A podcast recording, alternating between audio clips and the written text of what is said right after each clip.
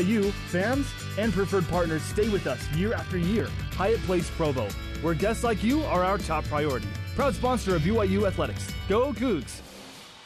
You're listening to BYU Football on the Nu Skin, BYU Sports Network. Well, BYU's now 0 7 in the Sitake era when the Cougars are minus three or worse in the margin, and that was the only number really that mattered today for BYU. That number. BYU outgained Oklahoma. BYU had only two fewer first downs than Oklahoma. BYU had the ball longer than Oklahoma. BYU had more yards per play than Oklahoma. BYU had as many yards had uh, had uh, as many snaps as Oklahoma. It all came down to ball security. BYU didn't have it Hans, and BYU loses the game as a result today. I just am a bit in shock based off of what BYU was doing as a team, but just the, the mistakes that caused this loss you know, just to continue, BYU had more TFLs than Oklahoma, six to four.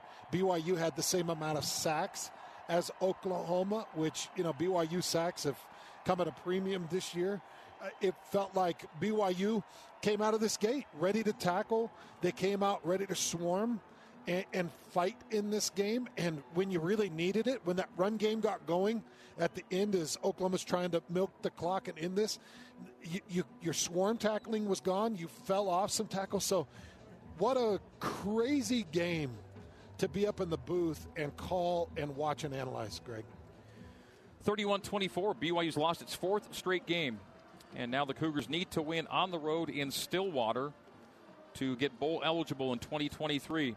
And after Oklahoma's field goal miss in the fourth quarter to keep it a 24 24 ball game and BYU getting the ball back on offense, it felt like the BYU Cougars had everything going the way they needed it to until turnover number three on the day. Short field scored the other way. And Oklahoma scored 21 of its 31 off of BYU turnovers today. I am just beside myself on the passing call on the two yard line. And and I, I know that that's going to probably be a, a, difficult conversation. Definitely one we'll have with Kalani Sitake at the in the uh, post game. But I I know that in that moment they were running at will, and it felt like the run was there. It felt like the offensive line had the advantage, and you've got four downs from two yards to try to punch it in. But a pick six there. In fact, you know, Greg, once that pick six lands in Oklahoma hands, it's it's almost like it's impossible at that point. You know, you're looking at a minus three. You're looking at a pick six. It feels like at that point it's just impossible to try to come back.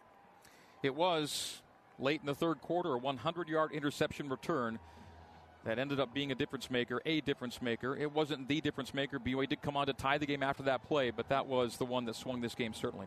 All right, uh, we will continue from Provo and LaVell Edwards Stadium with uh, Cougar Post Game Live, Big O Tires Cougar Post Game Live. This is Cougar Football on the Nu Skin, BYU Sports Network. What a play! That was spectacular. You're listening to BYU Football on BYU Radio. Where does a journey to wellness begin? Do you start looking for diet ideas? Or searching for exercise plans? Actually, you don't have to look far. Just look to the first two letters of the word wellness. We means you don't have to figure it out yourself. It means your hopes and challenges are a perfect match for our knowledge and resources. It means anything you want to achieve, together, we can achieve better. Because wellness begins with we. Intermountain Health, the power of we. Hi, this is Lisa from The Lisa Show. This week on The Lisa Show, we have a society that devalues people with disabilities. Advocacy is a big part of our lives. We're huge proponents of school inclusion. It's also talking about it, hearing other people's stories, sharing my story. These things are part of keeping yourself going. With new episodes every week, join The Lisa Show on the BYU radio app or wherever you get your podcasts.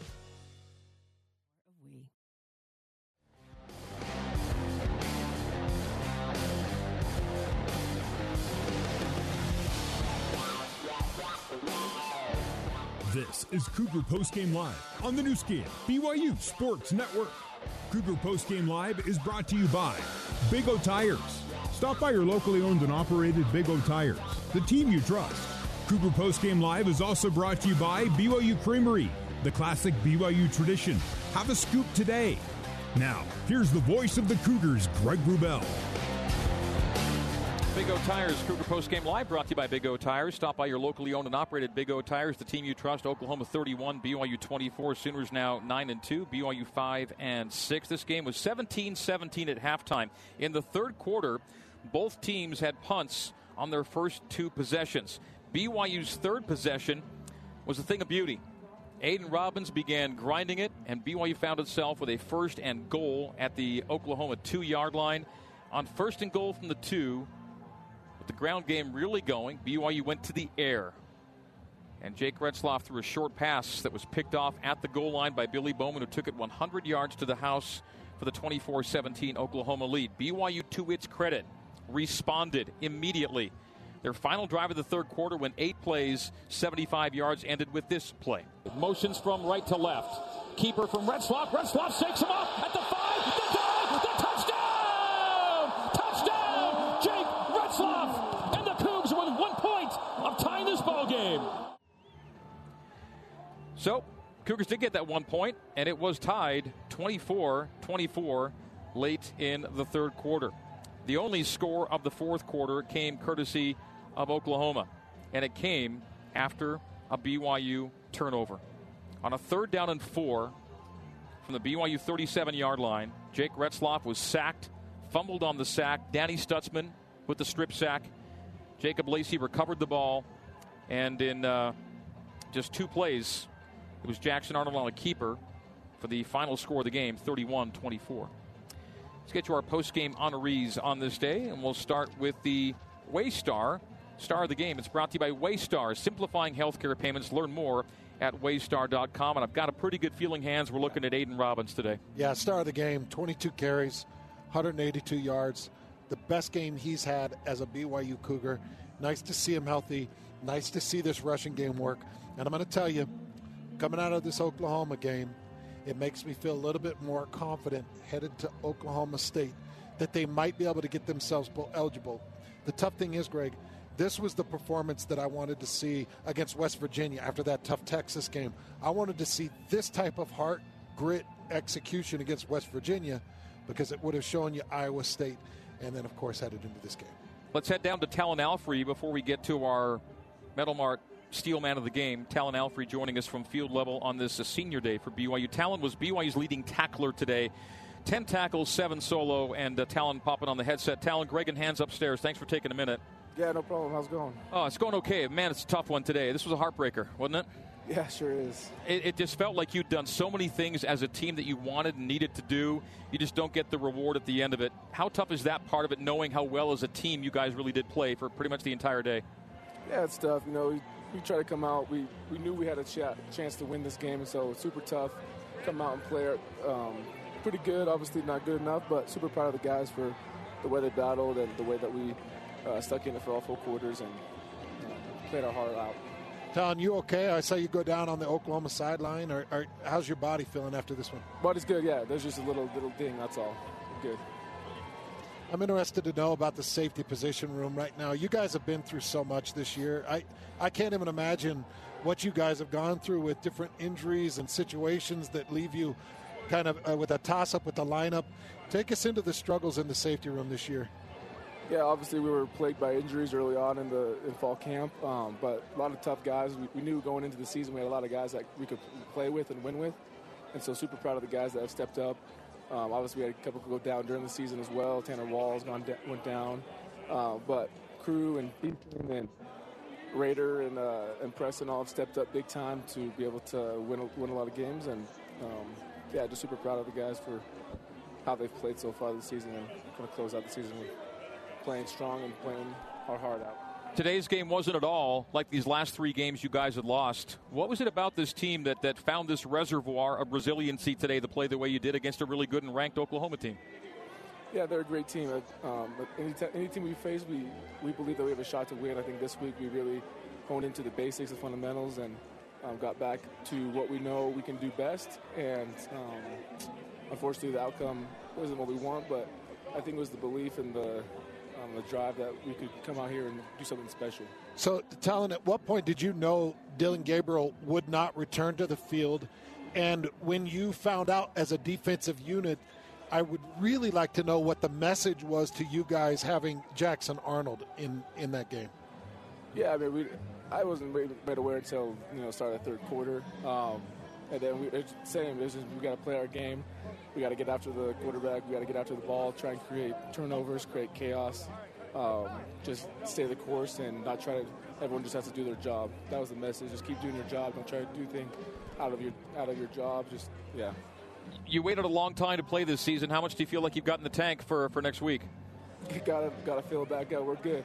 Gonna go all out, and yeah, you're right. It has been a, has been a minute since I've been able to play, but so, uh, super excited to be on the field and grateful for God for giving me uh, for helping me heal and get me back out here. Well, I think today's effort should help everyone's confidence in a lot of ways because you know you got you need to find one win somehow in one game to play in the postseason. There's a lot on the line for you. Yes, sir. Yeah, we're excited to go down to Oklahoma State and, and get a done. Talon, thanks for the time today. Thanks, Talon. Have a good one. All right, Talon Alfrey, we appreciate that. Let's get now to our Metal Mart Steel Man of the Game, brought to you by Palmer's Metal Mart. All types of steel products from tube, pipe, rebar, metal roofing, and so much more. Jobs big or small. Palmer's Metal Mart is everyone's metal store. A proud sponsor of BYU football. The Palmer's Metal Mart Steel Man of the Game. Hans, who do you like for this one? Well, judge me all you want. I don't care. I'm going to go with Jackson Cravens. The sack was big, and I also want to talk about the interior fight. Jackson Cravens ended up with three tackles. He ended up with the sack. He had a tackle for a loss, and he was the bird dog in the middle. And for a lot of this game, Oklahoma had zero rushing presence. Know, at one point they were at 45 yards at the half or, or something in that range, and there's Jackson Cravens in the middle, just fighting with some of the best offensive linemen in the country. So I loved his effort and he is the steel man of the game. Our coverage continues from LaVell Edwards Stadium. Final score today is Oklahoma 31 and BYU 24. It is Big O Tires Cougar Post Game Live on the Nu Skin, BYU Sports Network.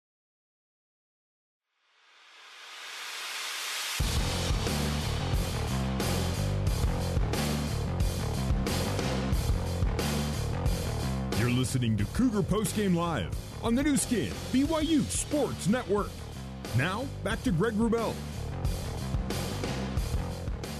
All right, back at LaVell Edwards Stadium, Oklahoma 31 and BYU 24, and this was a competitive game from the outset. Uh, n- at no point in the game did any team have more than a, a seven point lead. It was 7 0 OU, 7 7, 14 7 OU, 14 14, 17 14 OU, 17 17, 24 17 OU, 24 24.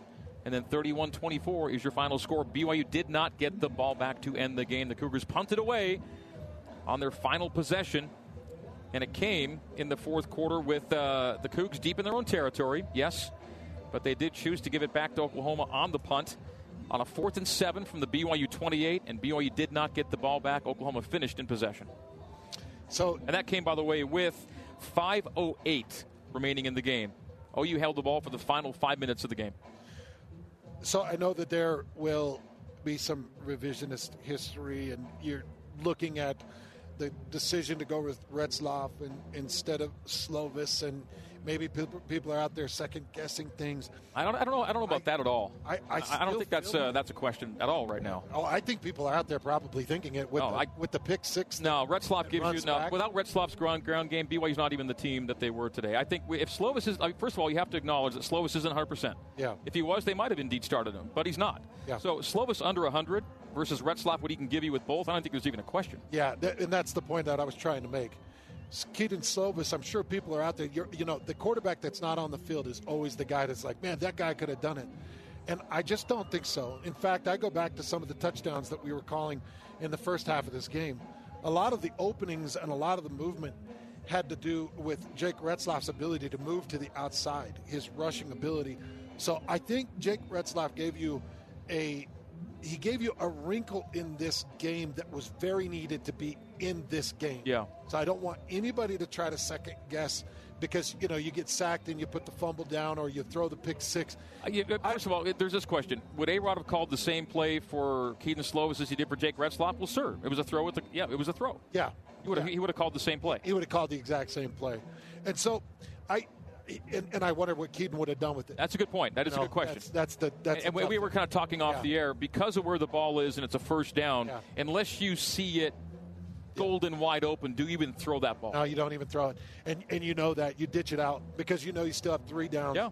to get into the end zone. But I just think that Jake Retzlaff, and I talked about this in the pregame with Ben Bagley. You go with Jake Retzlaff because he's a gamer.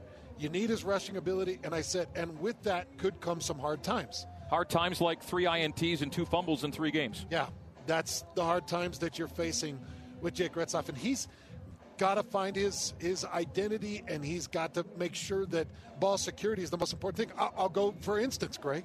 For instance, Oklahoma has to go with an entire second half without Dillon Gabriel, and they've got Jackson Arnold in. Jackson Arnold didn't exactly light the world on fire, but he didn't lose the game for you. He was very, very intelligent with a lot of his decisions um, down the stretch. And, and I, I really do respect and appreciate the fact that the drive after the 100 yard pick six, Jake Retzlaff comes out with his head on straight yeah. and leads BYU down the field well, and scores the, uh, the game tying touchdown. And Mitch brought up the point that Retzlaff run he ran the full 100 yards to try to make the tackle. That's exhausting. When you're running to try to make a tackle, you're you're straining your abs and you're collapsing your lungs and you're using all the blood flow and then he goes off to the sideline for a minute and comes back on the field to lead that drive. So it it needs to be said. And the other thing, this is really important. The other thing. If you're going to beat Oklahoma State, it's going to be Jake Retzlaff and it's just going to be cleaning up a couple of these these turnovers, it, just cleaning those things up. And he, and he can be the factor to beat Oklahoma State and get you bowl eligible. Break time We'll tell you that if tailgating's not your thing, but you still want to eat good after the game, JCW's has mouth-watering burgers and shakes the whole family can enjoy. JCW's quality and a lot of it. More from Provo coming up. 31-24 Sooners over the Cougars on the Nu Skin, BYU Sports Network. Moving is so stressful. Loading everything in a truck, hoping nothing breaks, and trying to juggle the kids and the dog in the middle of it all is enough to drive anyone crazy. But it doesn't have to be that way. The local movers at Bailey's Moving and Storage have the expertise to move you and the family across town, the state, or even the world. They'll do it fast and they're very experienced. They've been moving people to and from Utah and beyond since 1952. They even moved BYU Athletics, located in Salt Lake and Orem or online at baileysallied.com.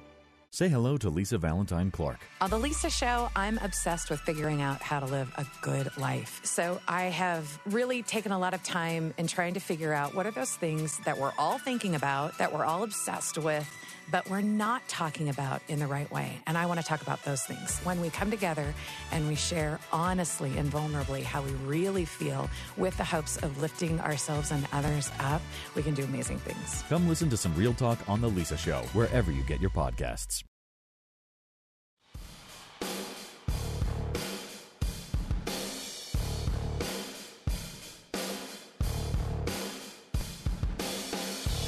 Let's rejoin Greg Wrubell and Hans Olsen for more Cougar Postgame Live on the Nu Skin, BYU Sports Network. It is Big O Tires Cougar Postgame Live. BYU going through its Senior Day celebrations right now. Senior Day 2023 ends on a losing note. BYU's lost four games in a row, 31 24 Oklahoma. But uh, brought this point up during the game, Hans. Uh, you know, uh, Kalani was using the word embarrassing to describe the last couple of games for BYU. And there were some embarrassing components to those losses. There was not a thing embarrassing about what BYU put on the field today. Yeah, the turnovers were the game, and they're disappointing, and there will be play calls you'll look at. But in terms of effort and, and ability to show that you're more than what you were, I thought BYU did that. A lot of reasons to be proud about the way this BYU team played today. A loss is a loss, but it was different than what we had seen from BYU. And now they get a chance to go out and show in one final time that what we saw today was not some kind of mirage, that they can replicate this effort against a team. We haven't seen what they'll do today, but last week, Oklahoma State uh, went to UCF and got smoked, got hammered. Now we'll see what they do today at Houston, but that's the that, that's how BYU finishes this season. What BYU would like to do is finish games better. Consider that BYU's been shut out in the fourth quarter in five of their last six games they, they, they've got to find more somehow in them to be where they want to be when this thing gets tight. Well, you remember in my Iowa State pregame, I said I'm not worried about the win or worried about the loss. I just want to see improvement from Texas to West Virginia to Iowa State. And then postgame was really discouraging because I didn't see it. what we saw today is what I wanted to see in that West Virginia game, what I wanted to see in that Iowa State game, to give me any type of indication that not only that they will get bowl eligible, but they deserve to be bowl eligible. Because Texas, West Virginia, and Iowa State told me they're not a bowl team. Those three games told me this is a team that needs to go home and enjoy the holidays together. Because it's it wasn't a team you you would think should be in a bowl game. But after this performance, like okay, maybe maybe this team does have a spark, and maybe they can finish with something great against Oklahoma State. At least their effort said that to me in this game. This one really hurts Hans. This next number because uh, it really wasn't a factor in the last two games, the only factor. But over the last three games, BYU's turned it over six times with zero takeaways. And BYU was making its name and getting wins early in the year in part due to takeaways. No takeaways over three games.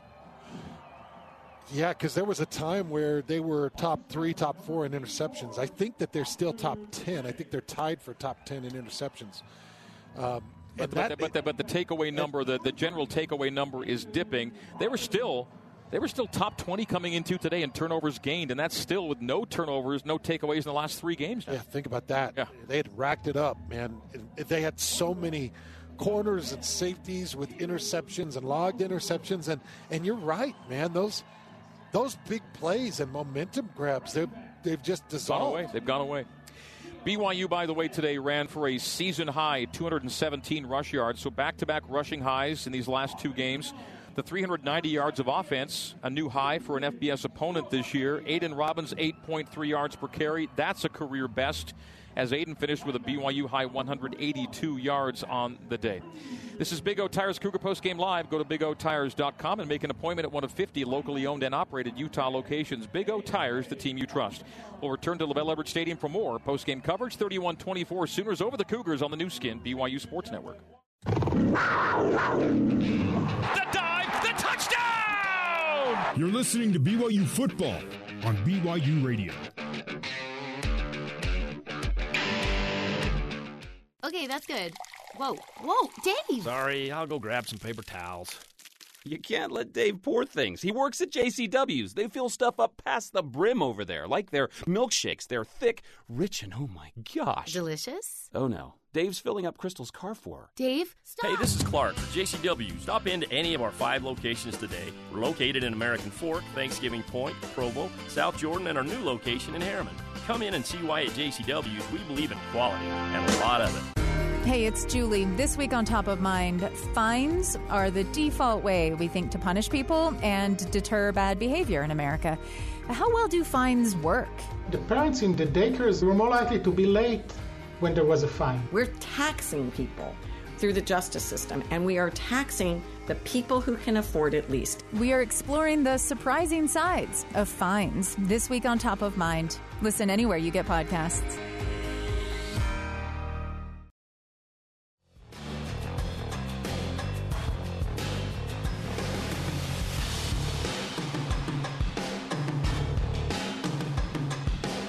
With more post-game reaction, here's Hans Olsen and the voice of the Cougars, Greg Wrubell, with more Cougar post-game live on the Nu Skin, BYU Sports Network. Officially a sellout today, 63,000 plus at LaVell Edwards Stadium for Senior Day 2023. BYU loses a heartbreaker 31 24 to Oklahoma.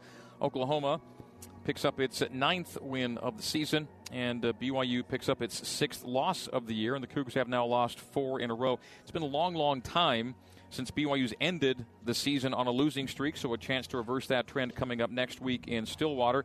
Still haven't seen a game time for that. We'll find out later today what time the Cougars and Cowboys will kick off.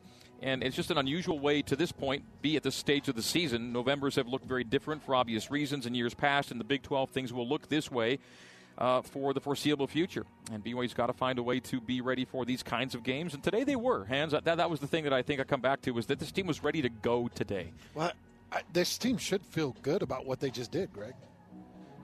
They should have some pride in the effort that they put out there and having an opportunity down to the last few minutes of this game to win it. The, the hard thing is, and I don't know if everybody's like this. I, every football player I've talked to has some aspect of this where you never forget it. There's moments, Greg, in my life that I I'll be like laying in my bed at night here as a 40 plus year old man and I'll think back to that moment in my college career that we had it and that we let it slip away and I'll sit there and cringe in my bed, half asleep, at 20 years removed because these moments are so big and they and they had it. They they had so many things on the field to win this game. So there's going to be a lot of heartache letting that one slip away. At least eh, the guys that are competitors on this team, it's going to be a lot of heartache. With 10:30 to go in the third, uh, rather with uh, 7:50 to go in the third, BYU began to drive at its own 40-yard line, and it was three straight rushes. Aidan Robbins 25, Jake Retzlaff 11, Aidan Robbins 22, and that put BYU at the two. They went run, run, run, and decided to pass on the first and goal from the two. That will be the, the play everyone discusses for some time until it's put in the rear view. And I couldn't believe I was calling it as I was calling it. I couldn't believe what I had just seen in that situation. Well, I was watching it and I was hearing you call it, and I still felt like you were lying.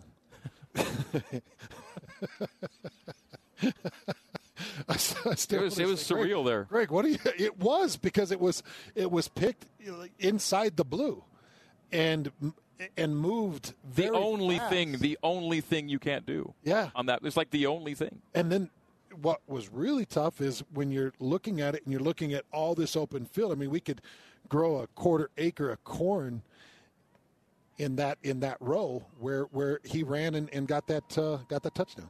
And I think uh, I think Jake was going for Cody Epps on the play, was he not, in the end zone? I believe so. Yeah, I think Cody was the intended receiver. Cody Epps has the headset on uh, down on the field level right now. And Cody, since we're talking about that play, first and goal from the two, the play was for you, wasn't it? Uh, no. Or was it well, not? It was an RPO. Was it, uh, but but but the throw went to you. Yeah, yeah, yeah. It Yeah. was intended for me. Um, the play was a the play was a RPO. Um, they kind of confused us a little bit because I wouldn't say Jake made a bad read uh, because the, it was nobody essentially over me for the beginning of the play, and then right as Jake snapped the ball, um, the defense ended up handling where, their matchups and where they needed to be, and the guy just made a great play. So jumped it, and uh, I, I, I mean, th- there's got to be a helplessness. I mean, clearly you're, you're going to try and take off, but uh, you're watching somebody head the other way when you guys had everything going your way. That had to be a, a crucially hard moment for you and the guys to have to recover from. Yeah, it was pretty frustrating. Just, you know, just, you know, like, got to chase the dude down, and I'm like, dude, we got all the way down here. But um, it's a part of the game, man. You, you, you, just look for those opportunities to get back on the field, um, catch our breath, catch our second win, and, and get back out there and ready to compete. That's it. The, the game. The game wasn't over. The No, game wasn't yeah. over. It, it- and, and you scored on the next drive. Yeah, yeah, yeah. Like I said, it's a part of adversity is literally a part of the game. It's a part of your everyday life, but especially in football, it's back and forth, back and forth, back and forth, and just how long you can hold a momentum swing. Um, that's what it comes down to. Cody, there was 217 yards rushing outside of the 173. They couldn't stop Aidan all day. Like they were, they were, they were. Uh, Aidan was gashing them. Um, every almost every time we handed him off the ball, we had some RPOs where we would get a guy going out to where Jake could either run it, hand it off to Aidan, or or throw it, and it was money all day. So A-Rod, kudos to A Rod, um, Coach Fesi, Coach Mitch, all the guys putting that in because we were gashing them today with Aidan. Aidan Robbins uh, started the season a little banged up. They put him on the shelf for a while. Did you have any doubts as his teammate that when he came back, you'd see the guy that uh, that was rushing for a thousand yards at uh, at UNLV last year? No, I mean we watch at practice every day. The dude's a baller. Um, he does what he needs to do. He comes in, he competes um, every single day at practice, um, and he always he always tries to bring energy and pump us up um, and make us feel alive when we're in the game and then when we're at practice. So there was no doubt in my mind. It was just about when it was going to crack. Um, same thing with me. I bet a lot of people didn't think I would, you know, have a game like I had today. But it's just about just about keep pushing and keep pursuing. To everybody out there, just keep going, keep going. Every time you get those opportunities, um, and your name is called, just keep going. Cody, I love talking to you in the post game because you're so honest and you give such a great perspective. I, I'm curious, just as a bystander, guy that's up here analyzing things. After the pick six, Greg talked about the ensuing drive. I want to know what was Jake Retzlaff like in the huddle in that moment, just as he ran 100 yards to try to make the tackle, and now he's coming out after the pack six or, or the pick six. What was Jake Retzlaff like in that next drive and and to finish the game? I mean, you just you just called everything out, which you just commentated. I mean, that's a, to me that's a top level competitor, somebody that's going to battle through adversity. I mean, you throw a pick, you, you're the one chasing the dude down 100, 150 million yards, gassing, gasping for air, but you get to the sideline, and you know they're about to kick off and we're about to get the ball right back. So, I mean, that if that doesn't exemplify his character and put on display who, who he is as a person, who he is as a football player, um, then I don't know what does. Did you were you and have to you have to be ready on every RPO that the ball may come your way? Oh yeah, heck yeah! You never want to not be ready. Those are the plays that you always want to be keyed in on what's going on and where the ball is. And the first throw you got today was a ball you probably wanted back on the sideline, wasn't it? Yeah, there's a couple and, of those. Today and you but, but you got chances. You got chances after that. They kept the kept throwing the ball to you, and then the the catches kept coming. Do you feel like you kind of are clipping along now like this? I it, it hates I hate that it's game eleven, right? But but do you go okay? I'm back to where I need to be. Yeah, I mean, but it, comes down to too me. I have to capitalize off the off anything that I receive. I mean, uh, like I said, a lot of people um, didn't expect Aidan or the offense or or individual players like myself um, to have games just because of how we had games in the past. But I mean, it's just the everyday grind, just the everyday coming in here, the opportunity that we have to play Oklahoma in LaVell um, for the seniors that won't be able to play on this team anymore, um, and to keep having opportunities. I mean, it, it, there's no better. Um, stumping grounds and, and learning grounds um, for people that you're going to put into society to uh, develop and change the world than there are football players that go through the adversity that we go through and to keep pursuing and keep pushing. So Kody, it was nice to see a full complement of receivers, man, and and just coming out of this. So Roberts, Lassiter, you, Keanu, it was uh, Keelan, Parker. It, it, was a full complement of receivers. Did you feel like you got out of this thing healthy? And and what does that do for you guys now as you prepare to finish things off against Oklahoma State? Um, just keep having fun. I think it was so cool just to see everybody get in there, everybody get opportunities, everybody blocking, everybody handling their assignments. I don't think we got yelled at one time for anybody missing an assignment, running the wrong play, or running the wrong route. So it was just amazing to see everybody in there and just having fun, man. Like at the end of the day, of course, of course, of course, victory and winning is number one. Period. Point blank. But just just to do it with your brothers, to have fun out there, and like you said, for everybody to be out there and, and you you be able to catch a win and catch a break, and somebody go in there, but at the same time you're watching them and to see if they're if they're performing and they're doing well is so fun for me. Um, especially a young guy like Parker, um, especially seeing Darius come back, especially seeing Kibo come back. Um, so it's amazing to have our group, and I think I think we're ready. Well, you get one more shot at victory next week, Kody, and a chance to get bowl eligible down in Stillwater. Best of luck to you and the guys as you prep, and uh, you know, I know you guys will empty the tank. Yeah, yeah, thank you. Appreciate you so much. Thank you, Kody. Kody Epps with us. We'll take a break. Hope to hear from Jake Retzlaff on the other side on the Nu Skin, BYU Sports Network. Tis the season for Mountain America Triple Rewards. Earn three times the points on every rewards credit card purchase and sing triple all the way until December 31st. Then triple treat yourself after the holidays with your extra points. The more rewards, the merrier. Go to macu.com slash triple or visit a Mountain America branch to apply today. Membership required based on eligibility. Loans on approved credit. Offers can change or be withdrawn at any time. Limited time offer. Business cards not eligible.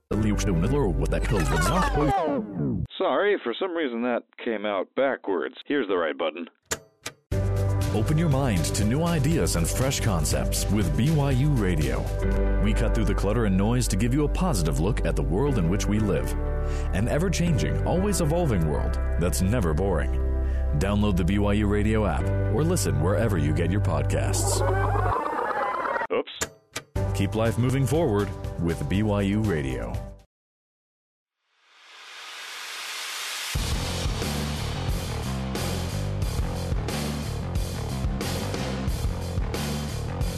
You're listening to Cougar Postgame Live on the Nu Skin, BYU Sports Network.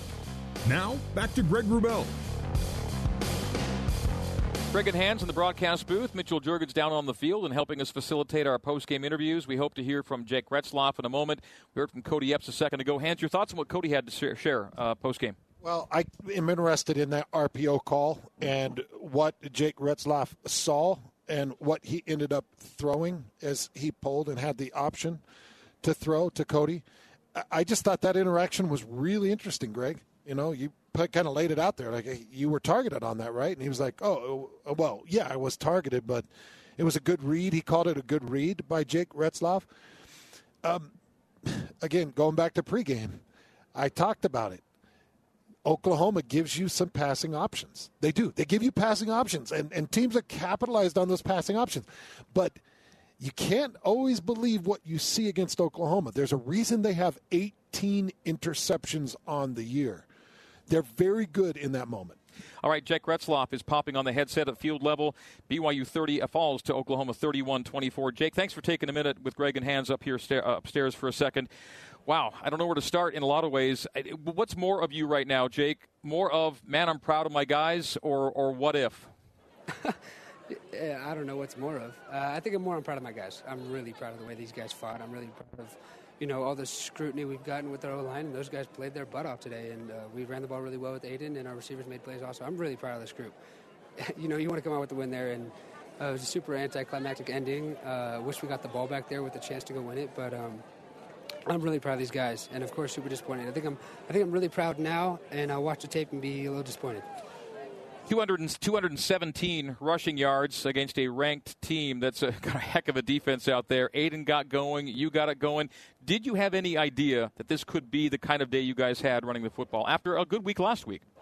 Yeah, I, I really love what we do run, in our run game, and we've evolved throughout the year. Aidan runs really, really hard, and I'm super proud of him. Uh, you know, and it makes it easy for me to run the ball. You know, when he takes all the attention, I just trying to find the open space. Um, and it kind of worked in the other way around towards the uh, second half of that game. I was starting to take attention. He had all that space, so it was it was really fun uh, running the ball with that guy, and he, he's a dog. Your first rushing touchdown as a BYU Cougar. You got your first passing touchdown last week, and a couple more today.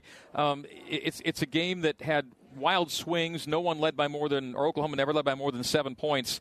You were just there the whole way today, Jake, and that had to be really encouraging. Yeah, it was. I think we fought really hard today. I think we had a nice a great energy on the sideline and on the field. We played a little, little swag, which is good. But uh, you know, we'll, we'll see the tape and see what we can do to fix this one and come back next week stronger. So, Jake, I'm curious about that strip sack. That comes from a linebacker off the right side of the defense, your blind side, left side of the offensive line. Is that a backer that you've got eye responsibility for, or is that an unblocked guy? Kind of take us through that strip sack and how that, that went down. Yeah, uh, I was looking to my right side. Uh, you know, that was a really nice little blitz they put together with that uh, with the jack drop in there uh, into coverage, and that kind of got us. You know, we kind of talk about how sometimes you get the bear, sometimes the bear gets you. Uh, in that moment, they got us there. You know, I expect to have that ball out quicker. You kind of see me go to throw the ball, and I didn't, and I wanted to get it out, but uh, we just couldn't get it done. And you know, it was just a tough blitz and a good play by the defense on the first turnover, did Aidan think he was getting the handoff, and, you, and were you giving it off, or was that just a, a, a mesh thing? No, that was just me. I, I, was ready to pitch it instead of you know hand, instead of you know making sure I had the ball first. Okay, and then uh, let's go to first and goal from the two. Um, it, it, it sounded like it was an RPO. What did you see approaching the snap in the play? Kind of take us through from your perspective. Uh, we went tempo there really fast, trying to get them going, and they were scrambling, and that guy scrambled and made a good play. You don't usually see that. That was a heck of a play out of that guy. That was incredible movement. So the, the the initial view of what you saw was to, to pull and to throw then. Yeah, it looked like there was nobody around Kody Epps, and he's a good receiver, so I was going to throw him a touchdown, but that guy made a really good play. And was it RPO? Yes. Yeah, and then at that point, you're trying to make a play, uh, and you you ran all the way to try and do it. Um, there's no doubt that you you you had one objective in mind there, right? Yeah. There's no doubt. Did you need some oxygen after that? I mean, that's oh. that's a long one, Jake. Yeah, that was a long run. Uh, I like to run the other direction, not that one. Um, but yeah, that was a long run. I was trying to make a play for the team, hopefully get our defense on the field, and came up just short, and then had to get right back on the field and go then go score. And, and, that's the thing. The most important drive I thought like was the next drive of the game, and you did score a touchdown, and it was a ball game again, and there was a lot of time left. You came right back into it. Yeah, no, I was really proud of the way our guys responded to adversity. Uh, that's a big thing in college football, especially. Momentum is like no other in this in this conference and in college football in general. So it was just really, really, I'm, I'm happy and proud to see the way our guys said, you know what, whatever, let's go get them now. You know, it's so what, let's go get it. Hey, Jake, I did want to ask this because I, we talked a little bit about the blocking up front from the offensive line, but it felt like the gaps were just more open. Did you make some blocking tweaks offensively in the run game, or did you just do the same thing you've been doing all year, but it just worked this time? Uh, it just worked this time. I think our guys have really taken – you know, ownership of, uh, you know, blocking that run play. And it was, uh, it was schemed up really nice when we had the option to pull. So those guys, they're kind of like second guessing their decisions, and they can't play on their toes. When we keep those linebackers on their heels, we got a good shot. Uh, so that's what we kind of did there. And Aidan had some really nice gashes throughout the game, and I thought he ran the ball really well. I was proud of that guy and that group in front of him. What did you think there was any shot Aaron might keep the ball in your hands on fourth and seven from the BYU 28, five minutes to go? Maybe, but our defense has been playing really well in the second half, and uh, you know, there's no problem. You know, we use analytics, and uh, what the analytics tell us there is punt the ball and let our defense go to work. We thought there was plenty of time. We thought we had a shot, um, but you know, they made a nice little play on third and long. Yep. That you know is just a really nice play. And, yep. Uh, wish we could got wish we could have got the, go- the ball back and made it more exciting, but it, unfortunately we didn't. So now let's talk about this. You've still got an opportunity to go six and six to get yourself bowl eligible as you head on the road. Help BYU fans understand what your perspective and your preparation will look like to get you ready for the next week's game. Uh, you know, another opportunity ahead of us. That's just how you got to approach it. We got a great opportunity and a great chance to go extend our season, and you know that's what we really want to do. Um, I think that's what all of Cougar Nation wants to do. So, going out there and uh, being able to extend the season, we're excited for it, uh, and we're ready for it. You know, a lot of guys down here, we're proud of the way we fought. Uh, didn't come up with the win, but uh, saw a lot of good things on the field, and we're ready to go attack next week. You and the guys showed a lot, Jake. You're right. Thank you, and we'll uh, we'll talk to you next week in Stillwater. Appreciate you guys. All right, thank you, Jake. Jake Retzlaff with us. Big O Tires Cougar Post Game Live continues on the Nu Skin BYU Sports Network.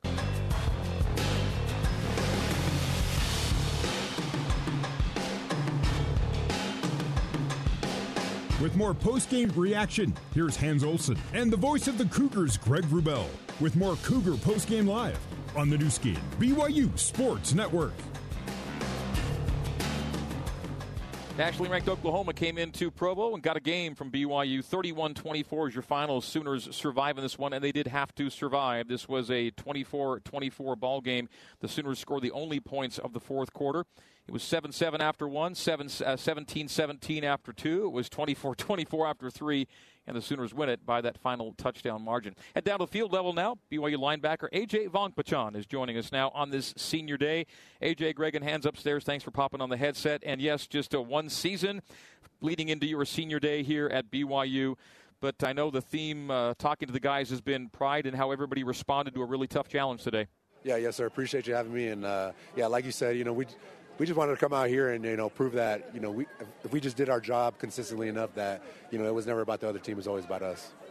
Take us into this day for you, AJ. You know, big senior day, and I'm sure a lot of realization and family and hugs and friendship. What what, what was kind of the, the emotion coming into this game, and, and some of the post game emotion that you're dealing with? Yeah, honestly, I just treated it like any other game, especially coming into the game, and honestly throughout the game. And um, you know, it honestly didn't hit me until kind of after we did the, you know, kind of the senior senior day walk, and you know, I kind of realized, you know, this is my last game in LaVell, But uh, you know, I wouldn't want it any other way. You know, obviously you want the win, but uh, you know, I wouldn't want to win any other group of guys. So BYU has. Uh, you know, early in the season, AJ, you guys were making your name on takeaways. The takeaways have been harder to come by uh, of late. Um, your thoughts on, on, why things aren't going that way for you as a defense in terms of takeaways? Yeah, honestly, that's a good question, and you know, I, I think you know, sometimes it just doesn't go our way. And, you know, we, have been searching for those takeaways, you know, very hard, especially in practice, you know, preaching that. And, but, uh, you know, we definitely need to get, get better in that area and just uh, come up with those takeaways in key moments. So take us into the moment that Jackson Arnold takes the field to start the second half and no Dillon Gabriel. How much did that change what you guys were looking at defensively? Because really engaging in that fourth quarter, they started a run game that was really difficult to stop. I just want to know what your defense's thought process was when there was no Dillon. Yeah, we, we knew that they were going to try to run the ball, obviously, with the with the new quarterback in there and kind of rely heavy on their backs. And, you know, that's exactly what they did, and we just, uh, you know, just needed to be better, especially in the run early on, especially when he came in at the end of the game, all the offense is looking for is a chance to get the ball back. And uh, credit to OU, they made a couple of plays to make sure they finished the game with the football. That's tough to see when the offense is not going to get that shot, are they? Yeah, 100%. You know, we need to be better, especially in that situation. Uh, you know, step up and come up big there. But uh, you know, at the end of the day, we can't you know change anything now. We just gotta you know fix it, especially going into this next week. AJ, how important is it to you to beat Oklahoma State next week? You know, it's super important. Obviously, it's the you know last regular season game, and you know we're still searching for that sixth win. And you know, I, I know the guys, you know, understand the situation, and you know, we're just eager to get going. I also saw that Chaz Ayu gets to start at linebacker. Kind of take us through that decision, the week of preparation, how it lands on Chaz Ayu, and how did you feel Chaz did today? Yeah, obviously, you know that's that's more of a coach's decision than anything, and you know, but we're, we're excited that you know he was getting his opportunity, um, you know, especially back at home, and you know I thought he did really well, and you know obviously, um, you know we just got to keep progressing and keep going forward. You know, uh, AJ, the way BYU lost these last three games before today, you never really knew what today would look like, but now that today looked like the way it did. How much does that give you in terms of a shot in the arm and a confidence that, yeah, we're going to go to Stillwater, and, and the game OU got today is the game OSU is going to get next week, and this thing's not over? Yeah, it gives us confidence, but at the end of the day, you know, we knew it was always us at the end of the day, just, you know, not being assignment sound, you know, not doing our job, not doing our 111th. And, you know, obviously we came out here and, you know, I thought we did a better job. We just got to, um, you know, execute better in key areas. Is it? Uh, is it? I'm not going to say it's cool, but is it? Is it uh, motivating to know that this is a 60 minute game with everything on the line in terms of you want to play one more game, you got to win this next one. 100. percent You know, like you said, you know, this, we're playing for something, and uh, you know, it's that extra game, and you know, who doesn't want to play an extra game with these group of guys? All right. Finally, how did the early day work out for you guys? 10 a.m. Uh, 10 a.m. kickoff is not normal, but it was kind of a cool. It was. It was kind of a, a neat vibe out there today. Yeah, yeah. I mean, I played in two at Utah State, and uh, you know, I, at first, you know, like you, you don't want to wake up that early before a game, but uh, you know, I thought it was really, really nice just to wake up and you know get things going. So AJ, I'm just curious now. So you you have the family, you get some post game. Like, what do you?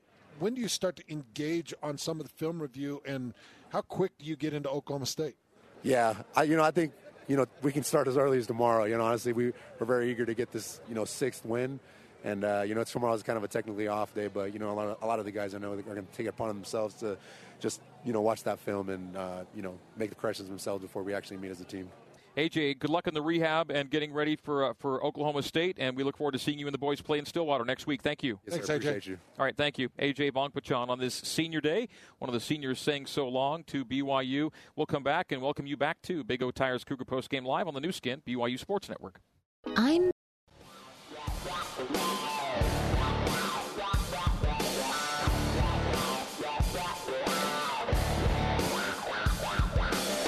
Postgame coverage of BYU football continues with the BYU Creamery Cougar Postgame Coaches Show. BYU Creamery, the classic BYU tradition. Have a scoop today. The Postgame Coaches Show is also brought to you by Economics Partners, a national leader in business valuation services. Learn more at econpartners.com. Let's rejoin the voice of the Cougars, Greg Wrubell. Oklahoma 41, BYU 34. Today's final score from a sold out LaVell Edwards Stadium. Yes, there were some empty seats, but uh, technically and officially it was a sellout for BYU. Greg Wrubell and Hans Olsen upstairs. We'll hear from Kalani Sitake forthcoming. Before Kalani, we'll get into Brent Venables' post-game comments out of the OU locker room. Hans, we talked with AJ and Brett Retzlaff and Kody Epps in post-game interviews. Your thoughts in particular on the Retzlaff interview as he's just gone through his third start as Cougars quarterback. Man, Greg, um, I, I, really like that kid, and and I, he does give you hope for Oklahoma State. But I want to really walk into that pick six that was thrown on the two yard line and went for 100 yards. I, I mean, really analyze that, okay? Because there's a couple of things that you have to look at. Now, both Kody Epps and Jake Retzlaff admitted that that's an RPO. Well, what's an RPO? It's a run pass option. That's a offensive staff that put it in his hands, but basically said if the run is there, give the ball to Aidan. That's that's what it is. You're on the two yard line. If I've got an if I'm a quarterback and I've got an RPO, okay, I'm glad I get the RPO call. Good. I'm I'm glad because I want the option. But I'm on the two yard line. That's my job to hand it. Don't throw it. Hand it. No pull. You just run into no that pull. position. You just hand that ball off and you let it go downhill. So this is really an interesting um, just conversation in the world of football. You've got Jake Retzlaff, who is a very smart kid. You've got him on the two yard line. You've got Oklahoma on the ropes.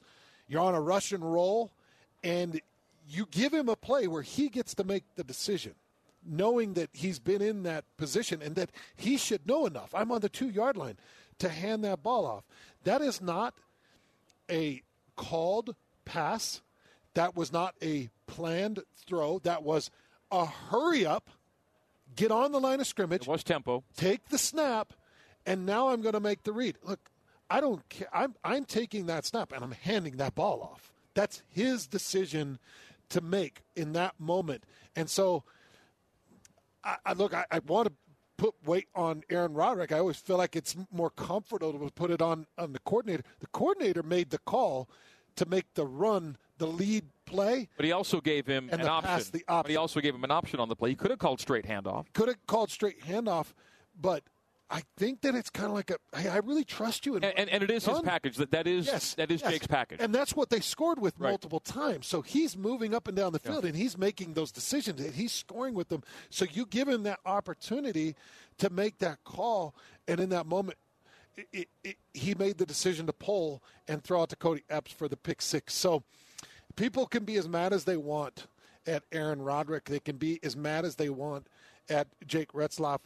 The truth is, Oklahoma hid their defensive coverage. I think that they were hopping to jump that route. I think that this is a really good backfield. Obviously, 18 picks on the year. You just as soon as I get the RPO call, I'm thinking I'm not even thinking pass on the two yard line. I'm not even thinking pull. I'm thinking give, give, tempo give. and you had an Oklahoma safety that could have sold out for the run that didn't in that play. Yes, i- yeah, exactly, exactly. The way things have been going, they could have been thinking we, we are going to get a run out from Aidan Robbins up the middle here, and I'll, be, I'll cheat toward I'll cheat toward the back. the Instead, he jumps the route. route.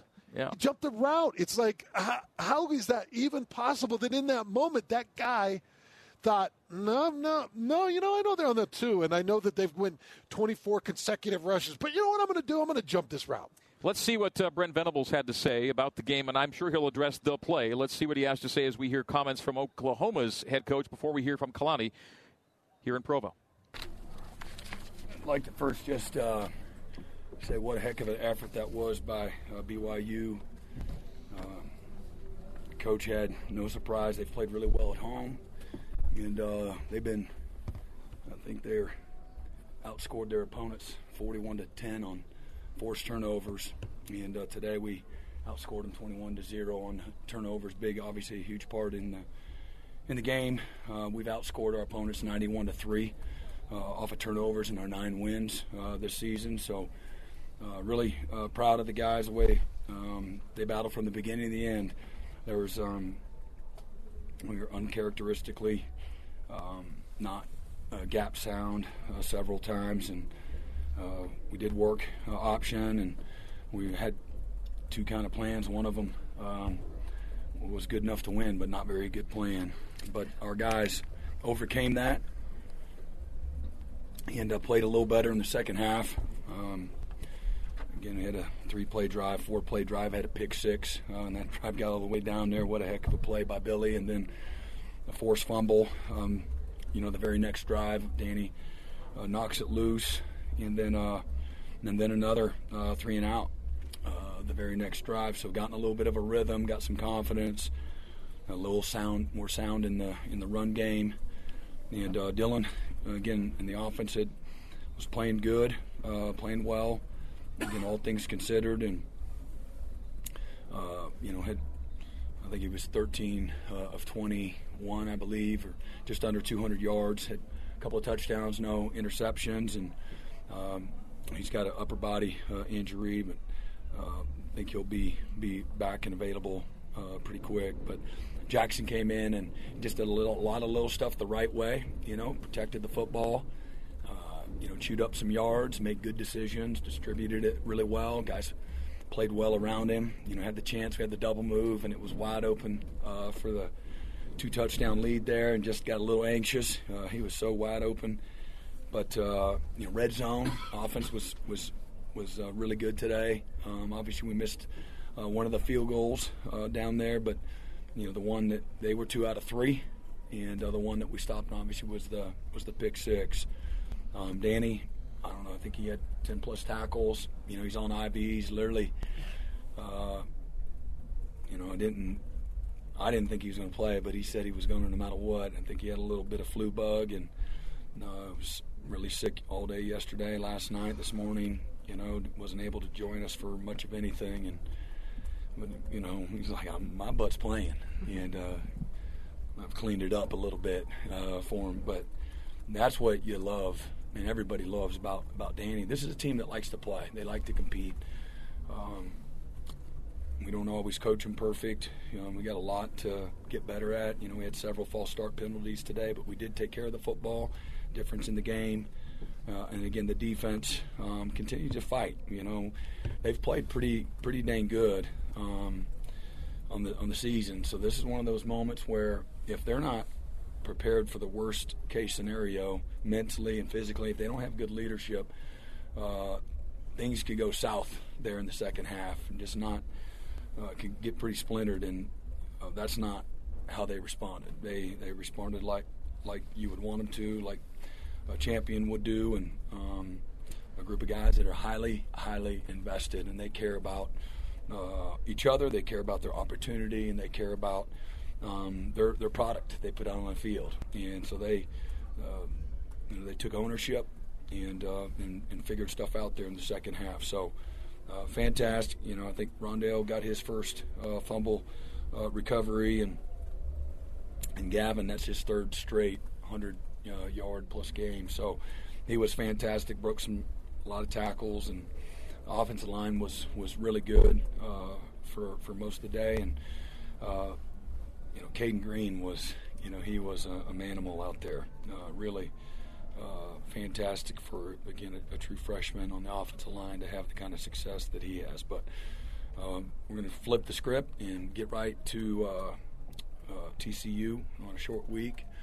And as I told the team, nobody feels sorry for you. We've been, you know, our guys have had, you know, knowledge of again what the schedule is. So, got to do a great job of taking care, of, you know, their bodies and get them get them back right, mind, body, and spirit. but they got to be able to refocus and recommit and put everything they got, you know, into finishing uh, the season, uh, regular season, the right way. And be a, a, a very talented TCU team that um, I'm not sure what they're doing today uh, as far as how they're playing and whatnot, but it's a team that uh, they can beat anybody on their schedule. And uh, took I think Texas down to the wire here uh, a week or so ago, and uh, so you know, we're going to have to uh, recover quickly and uh, get our mind on the next opponent. Brian, when did you know Dillon wasn't going to be available? Halftime. And what was just your confidence in Jackson? Oh man, I mean it sounds easy now, but again, Jackson is not a, a nervous, anxious, might be anxious and overconfident, maybe speeding stuff up, you know, maybe intermesh or something like that. But he's um, uh, he's put the work in, and uh, and he wasn't. The moment wasn't too big for him. The players around him, uh, they knew that too. And I, as I told him in the, in the locker room, uh, unfortunate for Dillon, but you know what a great example. You know, you're the backup quarterback and you've true freshmen, so sometimes they're young and immature. Jackson's not, uh, but it'd be easy week whatever this is since we started fall camp, you know, 13, 14 of the season, and then not be prepared for the moment here late this season. I haven't played yet. They're going to redshirt me, and that's not how he operates. He's a winner. Um, he's got tremendous courage and a belief in himself and belief in the guys around him and trust in the system and uh, great job, just executing, doing a lot of little things, making it look easy. I think the was that the first snap that he almost fumbled. Second, second, second, second series. Uh, other than that, and uh, we didn't fumble it, uh, thank goodness. But um, really, really good, and that's a lot of fun. You know, we practice on taking the knee uh, every Friday, and um, players get all excited and taking three knees there. So uh, you don't get to do that a whole lot in this game, and so coming on the road and uh, you know, being the type of game that was, that was that was a lot of fun to see those guys, you know, do exactly that. Brad, on, that, on, on Bowman's play, how big was that? Because they're driving, they're at the, I mean, that, yeah, that's such a think, huge play. Well, they, yeah, we are. I think it's appropriate to say we were on our heels, and um, you know they were tempo on, and we were trying to play tempo defense. Note to self: if they're playing tempo offense, you got to make sure that you bring the tempo defense uh, on the road and um, but they did a great job. He was in great position, exactly where he's supposed to be, and uh, fantastic play, and showed us speed that quarterback can can fly, and uh, he did a great job there. Billy reading, said reading after, the play. Billy said after the game he was supposed to blitz on that play. Is No, that was that, that was. I'm glad he didn't because there was three of them out there, and he's actually the cover guy. We had uh, another backer. They have a rule, and there's three of them that uh, somebody else takes his place. So he did what he was supposed to do accidentally. Brent, can you talk about that third down throw to ice the game that Jackson did? He had a similar situation at Kansas run, use their last time out or throw the ball for the first down. Talk about the mindset and then trusting Jackson to make that throw and Jalil's catch as well. Yeah, again, I think I think it's fair to say that we all learn, you know, through through uh, some adversity or some tough moments, and um, having the confidence and the faith in, in calling those things. Let's go win the game. Uh, and uh, all the players that involved, the line that blocks, the center that snaps, the quarterback that takes it and goes through his reads, and the patience to get it open, the the strain that Jalil showed in tight coverage to make the play and finish it all the way to the ground, even though they light you up. And uh, and so a lot goes. And, the, and again, the you know uh, the faith in the play caller and Coach Lebby to uh, to put him in that position there. So uh, great job by by you know everybody there. Brent, you talked about Sawchuk, uh, the, the the two runs there at the end of the third quarter to finally get some offensive momentum going. How important were those specifically? Yeah, no doubt. I mean, that's always part of it. You know, just keep hammering away, maybe wear them out. You, know, you you know, find a seam, find a hole, pop a run, break a tackle. You know,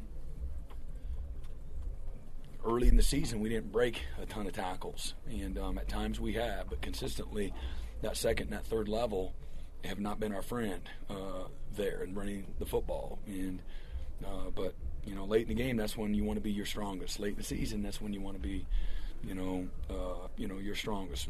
And um, and so couldn't come at a better time. You know, some of the things that he was able to do there in the late in the third and the fourth quarter. Brent, as a defensive guy, how do you look at a game like today where you probably give up more yards on the ground? Yeah. Than you were wanting to, but you were able to come away with Yeah. I mean, I, again, really proud. Again, the two turnovers. Um, we did play a little better in the second half, uh, so I, I recognize that. I, I recognize the work and, um, you know, the faith that the guys uh, continue to have, and you know, they're the ones out there straining and fighting and taking on blocks and making plays, and uh, so. But the two turnovers were huge. I, I love that, you know, and I love uh, the grit and the toughness that responding. You know, if if they had four or five drives of eight, ten plays in the second half, I'd uh, I'd still take I'd still be happy with the dub. But um, got perspective on it. Again, I don't like holding on, and maybe we didn't hold on. Uh, first half, we we had no game control whatsoever on defense, and uh, did again some small subtle adjustments. We did some things a little better, and uh, but they got hot today, and, and uh, we were again on our heels. But super proud of the guys for you know keep on fighting. Is it realistic that, that Dillon might be back for? It's a short week. Is, there, is Yeah. it realistic that he might be back for that game? Um, yeah. hmm Again, and we'll we'll see how it all goes. You know, I really, honestly, haven't spoken to anybody you know since the, the halftime. Then it was a and it was a good game for Jayden Gibson. I mean, he gets Yeah. to score, and you know he kind of alternates in there, but he always makes a play. Yeah, he's getting he's gotten a lot better, hasn't he? He's Yeah. grown up and he's matured. Proud of him.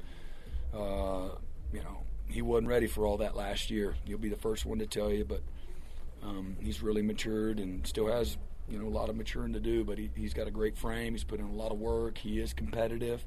He does like to play. Likes blocking.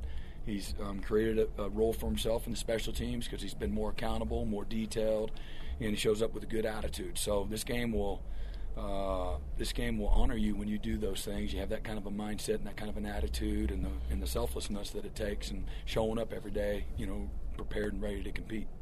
Their run game, they looked like they were doing a lot of cutbacks. Was it, is that just something of just They were doing a little bit of everything. They did they did inside zone. They were running mid zone. Uh, they ran a little bit of counter early, and then they had the quarterback. You know, had triple option and some of the swap zone read keep game, and you know, with we we just didn't do a good job of, of getting these guys in position to uh, you know to fit the gaps and really poor, really really poor, uncharacteristic. You know, some of the things had a few new wrinkles, but not much. You know, not enough to you know you know, we're not giving an excuse for nothing, you know, and you got to be able to count to, to three or four. You know, sometimes they'll get four guys over on one side if they motion them and they swap them and do all that. And when you don't, you know, this game will punish you. You know, we had several times we're in position and we didn't make the play and just sloppy tackling at times and just letting them again chew up time and, and clock and uh, you know the grass and yardage and field position, and uh, but we made enough again we made enough stops there, forced um, a couple of punts and then uh, three punts in the second half and had two turnovers, and uh, then obviously they uh, they had uh, you know a touchdown drive there in the second half, so a little better, but man, I just it, it pains you as a, a defensive coach when people are having uh, success running the football and getting you in a lot of you know third medium, third and short kind of situations, and they did a good job in some in some of the things that they were doing, you know, RPO world and stuff like that. So uh, we got to get them better, quick. Two more, two more. The uh, chess match with the late substitutions when they're on offense and you're on defense, did that work to your benefit? Um, I don't know. I don't pay attention to it. I'm sorry. One delay of game penalty out of it. For them, yeah. Again, I think that they would, in a perfect world, offense is they want they want to make sure they got enough time. They're not hurried. The rules are such, you know, if they substitute, you can substitute. They give you a certain amount of time to substitute. So we're always looking to keep guys fresh. You know, we don't have this crazy game plan to, you know, to screw them. But you know, if they make a late sub, it can really hurt them. You know, if they change their mind late, it it can hurt an offense uh, because the rules are going to protect the defense's opportunity to to match up. Brent, is a game like today more indicative of parity everywhere? I don't or just know. how tough it is to win on the road? I don't know. Uh, It's probably a little bit of everything, Barry. Um, uh, you know, and then again, you know, I we obviously didn't work. I, I, I take it, I put it on us as coaches first. Uh, that's indicative of that. Not, um, and I'm just talking about the defensive guys. Again, putting them in a better position, working some things more, uh, and uh, and then again, we'll players will take the right accountability too. Uh, it's a really mature group of guys, and then the others again, they've played well at home. Uh, their backs are against the wall. Uh, you on the road? I don't know. I'm not looking for any. There ain't no excuses. Uh, um, so what it is indicative of and all that, you know, they've shown at times. Again, they, uh, you know, this season they they beat and went to Arkansas at the beginning of the year. I don't, you know, whatever that means, but they went on to the SEC. They're in the SEC, right? And uh, they won that game, and then they beat, um, you know, pretty good Texas Tech team. That's they've beaten several good people. Texas Tech has, and they smashed them right out here. Uh, I think it was twenty four seven at one time, and um, so I think that you know they and they of course they lost their quarterback. You know, and this is a backup guy. It's his third start. Uh, I don't like him having success. What he what he had, but they had way too many, uh, you know, explosive runs and things like that. But uh, you know, it was a little bit of um, it was a lot of them, and then it was some of us as coaches and as players. We got to be better, and um, and there's there is there's some you know parity, but I I love love Coach um, what he does, what he's about. Um, he's a you know a former player here. They take great pride. They get very passionate. We gave them some, a little bit of hope early, and uh, great atmosphere. This is this is a really cool place, um, and um, the players showed that they have great belief and great pride, you know, in you know the jersey they put on, you know, every. All right, that's uh, Brent Venables, head coach of Oklahoma, with some gracious words about uh, BYU playing here and about Kalani Sitake, who's popped on the headset and joins us now. This is the BYU Creamery Cougar Post Game Coaches Show, brought to you by the BYU Creamery, the classic BYU tradition. Have a scoop today. That was Coach Venables. This is Coach Sitake. Kalani, thank you. And um, you've sat with this for a bit. Um, how's it sitting with you now? Yeah, just uh, just feelings of missed opportunity. Yeah, and um, proud of the guys. Uh, you, you know, but the the um, man, just just uh, looking at it, it, it was probably you started feeling it when we were able to run the ball in the second half, and, and it seemed like Aidan was just getting chunk yardage. Seems like we were starting to wear him down a little bit, but you have to give Oklahoma a lot of credit for them to, to be resilient and find a way to win, create some turnovers, and um, and uh, make us pay for the mistakes that we made. You know that, that was that was difficult. I felt like um, we weren't overwhelmed um, when you're looking at the type of talent that they have and the the team that that, that they are, and that, that, that, that they took it to to Texas. You know, and, we weren't we weren't uh, overwhelmed with the talent or the physical part of the game, but I thought it was a good battle back and forth. But man, just uh, Yeah, I just I'm trying to I'm trying to be positive with it, but at the same time, like I'm just I'm kind of. Yeah, man, if we could have just done a few things differently, I, I think we would have been in a much better position. But uh, that's why those guys are a good team. That that's why they're ranked. They find ways to win games like this, and, and we, we couldn't we couldn't do it, and I that that's frustrating to me. You can almost start and finish with uh, the minus three in the turnover margin. You guys, Yeah. since you've been the coach, BYU's 0 and 7. When you get to a minus three, that's a tough one to overcome. Yeah, I think that's most coaches if they if they're uh, and they probably don't they probably lose more any team that will probably goes 3-0. Yeah. Uh, probably lose them more than just the seven points. So I felt like the uh, we had momentum. We were like starting to generate some really good momentum, and that, that the thing that hurt the most was that interception that went back the other way, and you're on the two yard line, and and um, instead of going up by seven, you go down by seven, which was really frustrating. And, and but the guys fought back from that, and then just a yeah, the, just untimely turnovers, man, and, and really, I don't think it was anything that was that was um, what Oklahoma did. is just the stuff we knew pressure was coming. That's why Jake rolled out of the pocket that way, and, and it's either it's either there or it's not. Throw it away, and we, we just punt and live live to play another another down. You know that's just how it works. But uh, I I believe our co- our players and coaches are trying to make plays, and I think Jake is trying to do his best. He's trying to make plays, but he needs to understand that this is in, in the realm of your responsibility. Your your job is only to do so much. You can't do it all for for the team and all all in one play. It doesn't work that way. So, Kalani, I watching this run game. This is what I had expected all year long from Aidan Robbins and this BYU offensive line: 217 yards rushing and a touchdown on the ground. What what changed? Did did Coach Funk change some things blocking scheme wise? Did was Aidan just more healthy? Help me understand why all of a sudden it blows up for 217 yards against Oklahoma. I think it's a it's a number of factors. I think there's a, a few things that uh, were were the reason, and, and one would be maybe a simplified off uh, scheme where you don't have to have so much run, where our guys can play fast. Uh, probably another factor of it is having a quarterback that that is uh, available to run the ball and is a threat to run.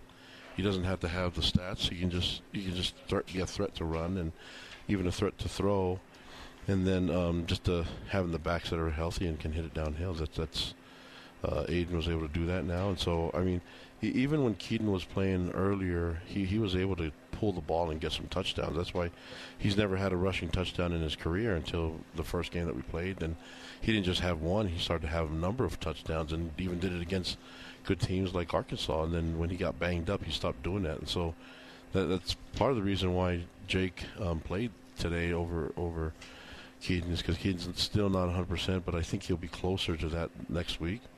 And um, as a quarterback here, you have to be a threat to, to run the ball. That's what we need, and you have to be athletic and find ways to create create plays on your legs. That that's what we we've had that with Zach. We had that with um, with Jaren, and when we expect our quarterbacks that, that are taking the snaps to be able to do that. Because Jake can run it, does he still make more sense for you in your next game, even if Kedon's a week better like you expect him to be?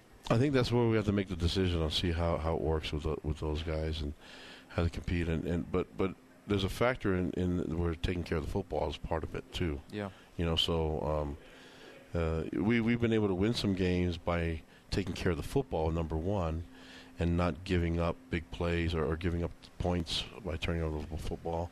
And even the stat sheet didn't look look right. Um, but we were able to win games because we took care of the football. That that's so important for us to take care of the football. Look what happened last week when we didn't, you know. And, and the the other side of that is, though, defensively, We've got to create some turnovers too, man. Like we Yeah, no takeaways in the last three games. and we've been so good at that, and and, and, and now it's like it's become a little bit more difficult. I don't know why, other than uh, we've had opportunities to to get to the. We got to get to the quarterback. We got to find a way to get to him and disrupt his timing, disrupt his throw, so we can get some picks, and that's not that's not happening. So it, it's this is a this is a a um, three three phase problem where we need to be be playing great at all three phases. The goal was to play great, not not to. I know everyone wants to look at the result, but our result the result was going to work out the way we wanted if if all three phases played at the high level like we know they can. and and not just one plays great and the rest are just kind of average. We need them all above average and, and to great.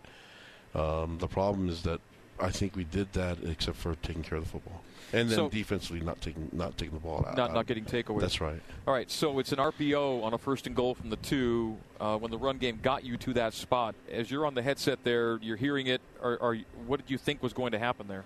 Yeah, hand the ball off. So two things: hand the ball off or QB pull and run. You know, it, the, you don't throw the ball when they have coverage out there. You, you only throw it because I believe there were hitches out the on the outside. You only throw if no one's there, and so.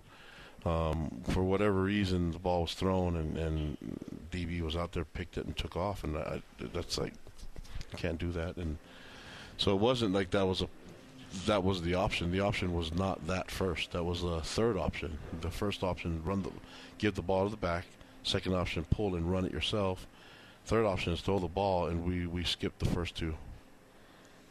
So there were a lot of good defensive moments in this game, Kalani. When they had that freshman quarterback come in, and you're getting in the middle part of the third and into the fourth quarter, and they start running.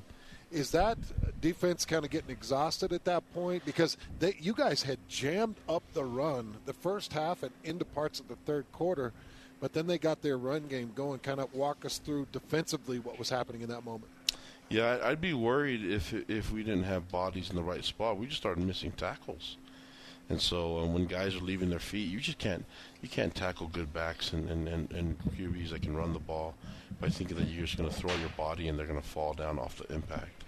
And so um, maybe we got gassed a little bit, but maybe we didn't keep guys fresh. But also they've got to be able to respond better. I mean, I, I really don't care if we turn the ball over and put it on the one yard line. You, we, we expect them to get a stop.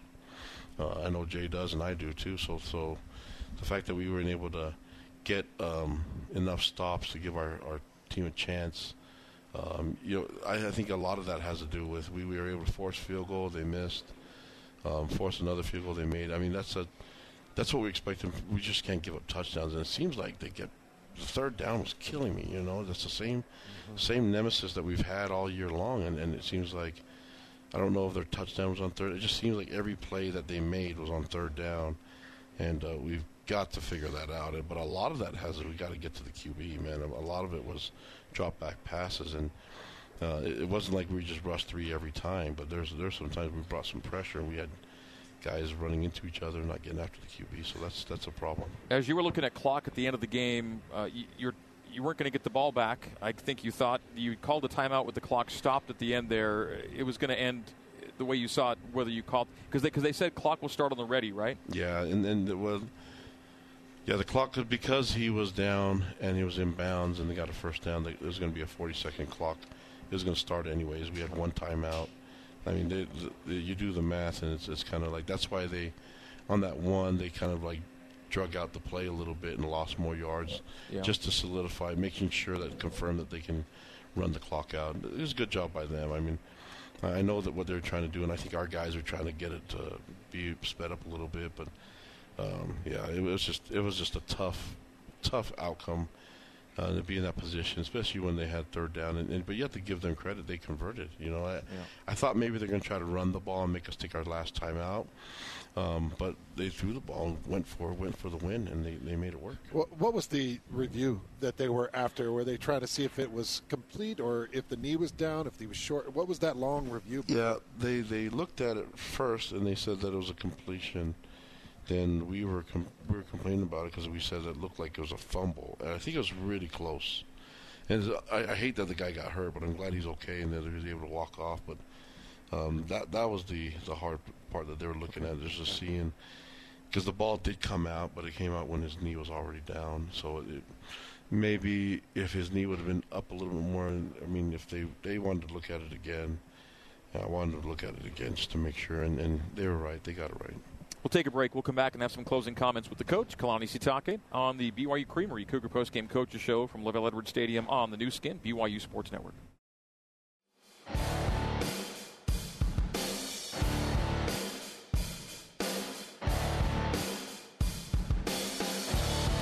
Listening to the Cougar Postgame Coaches Show on the Nu Skin, BYU Sports Network.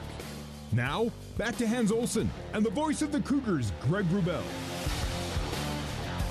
31-24, your final score, OU over BYU. Kalani Sitake with us, BYU Creamery Cougar Postgame Coaches Show. Kalani, the, the, the margin makes it obvious, but this wasn't the last three weeks. This was different than you had seen from your guys. Is that part encouraging to you?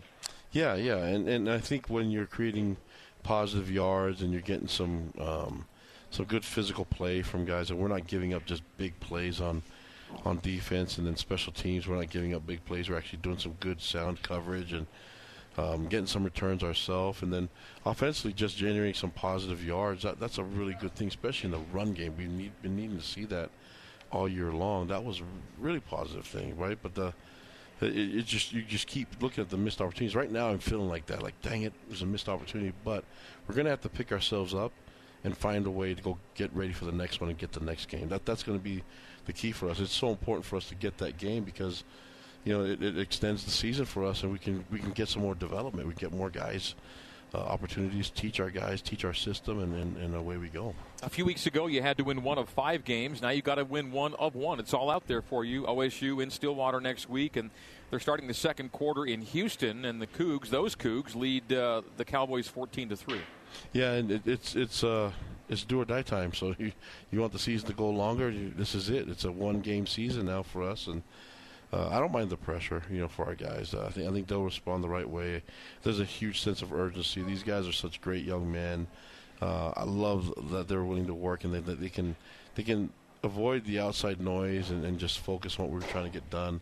They've been so obedient and, and to the things that we're asking them to do, and and in the face of adversity, we've learned quite a bit.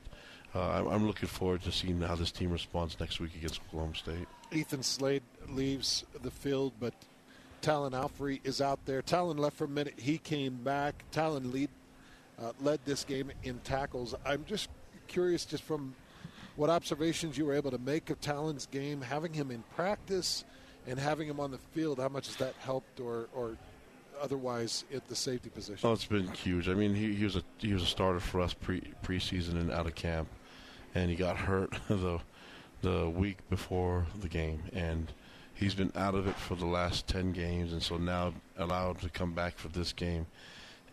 You know he wants to win this next one so he can have more playing time, and it was just good to have him out there. It's good to have our guys that are back. It's good to see Darius Lassiter on the field. It's good to see all our receivers finally be available uh, for the first time in in the season in Game 11. You know, so we, will we'll be a lot pl- better when our, our players are available, but I've been really pleased with the guys that have been able to step in and make some plays, and and uh, I think those are such a valuable experience for these young men, and it's going to pay off pay off huge for us in the future, and in the future is even just next week. Kalani, I, I really feels like from where I watched the game and analyzing it, it felt like both sides, both the D tackles, D ends, and then the, the offensive line, it felt like they were getting the job done against Oklahoma in the trench. Did you feel like you were having success with the big boys in the middle? I do. I felt like I, I wish we could have done it more at the end with uh, with the defense and get get the ball back. But um, but I think they did their job, which is which is make the quarterback throw the ball. I also wish we'd have got more more pressure on the quarterback and and made made uh, possibly create some turnovers for us. But uh, I don't think o- Oklahoma didn't do anything that was too difficult. They kept things pretty simple for the quarterbacks didn't want to put their, their team at, at risk. And um, you have to give them a lot of credit, man. A well coached team with such great athletes that are, that are poised and, and, and know how to make plays. A great football IQ.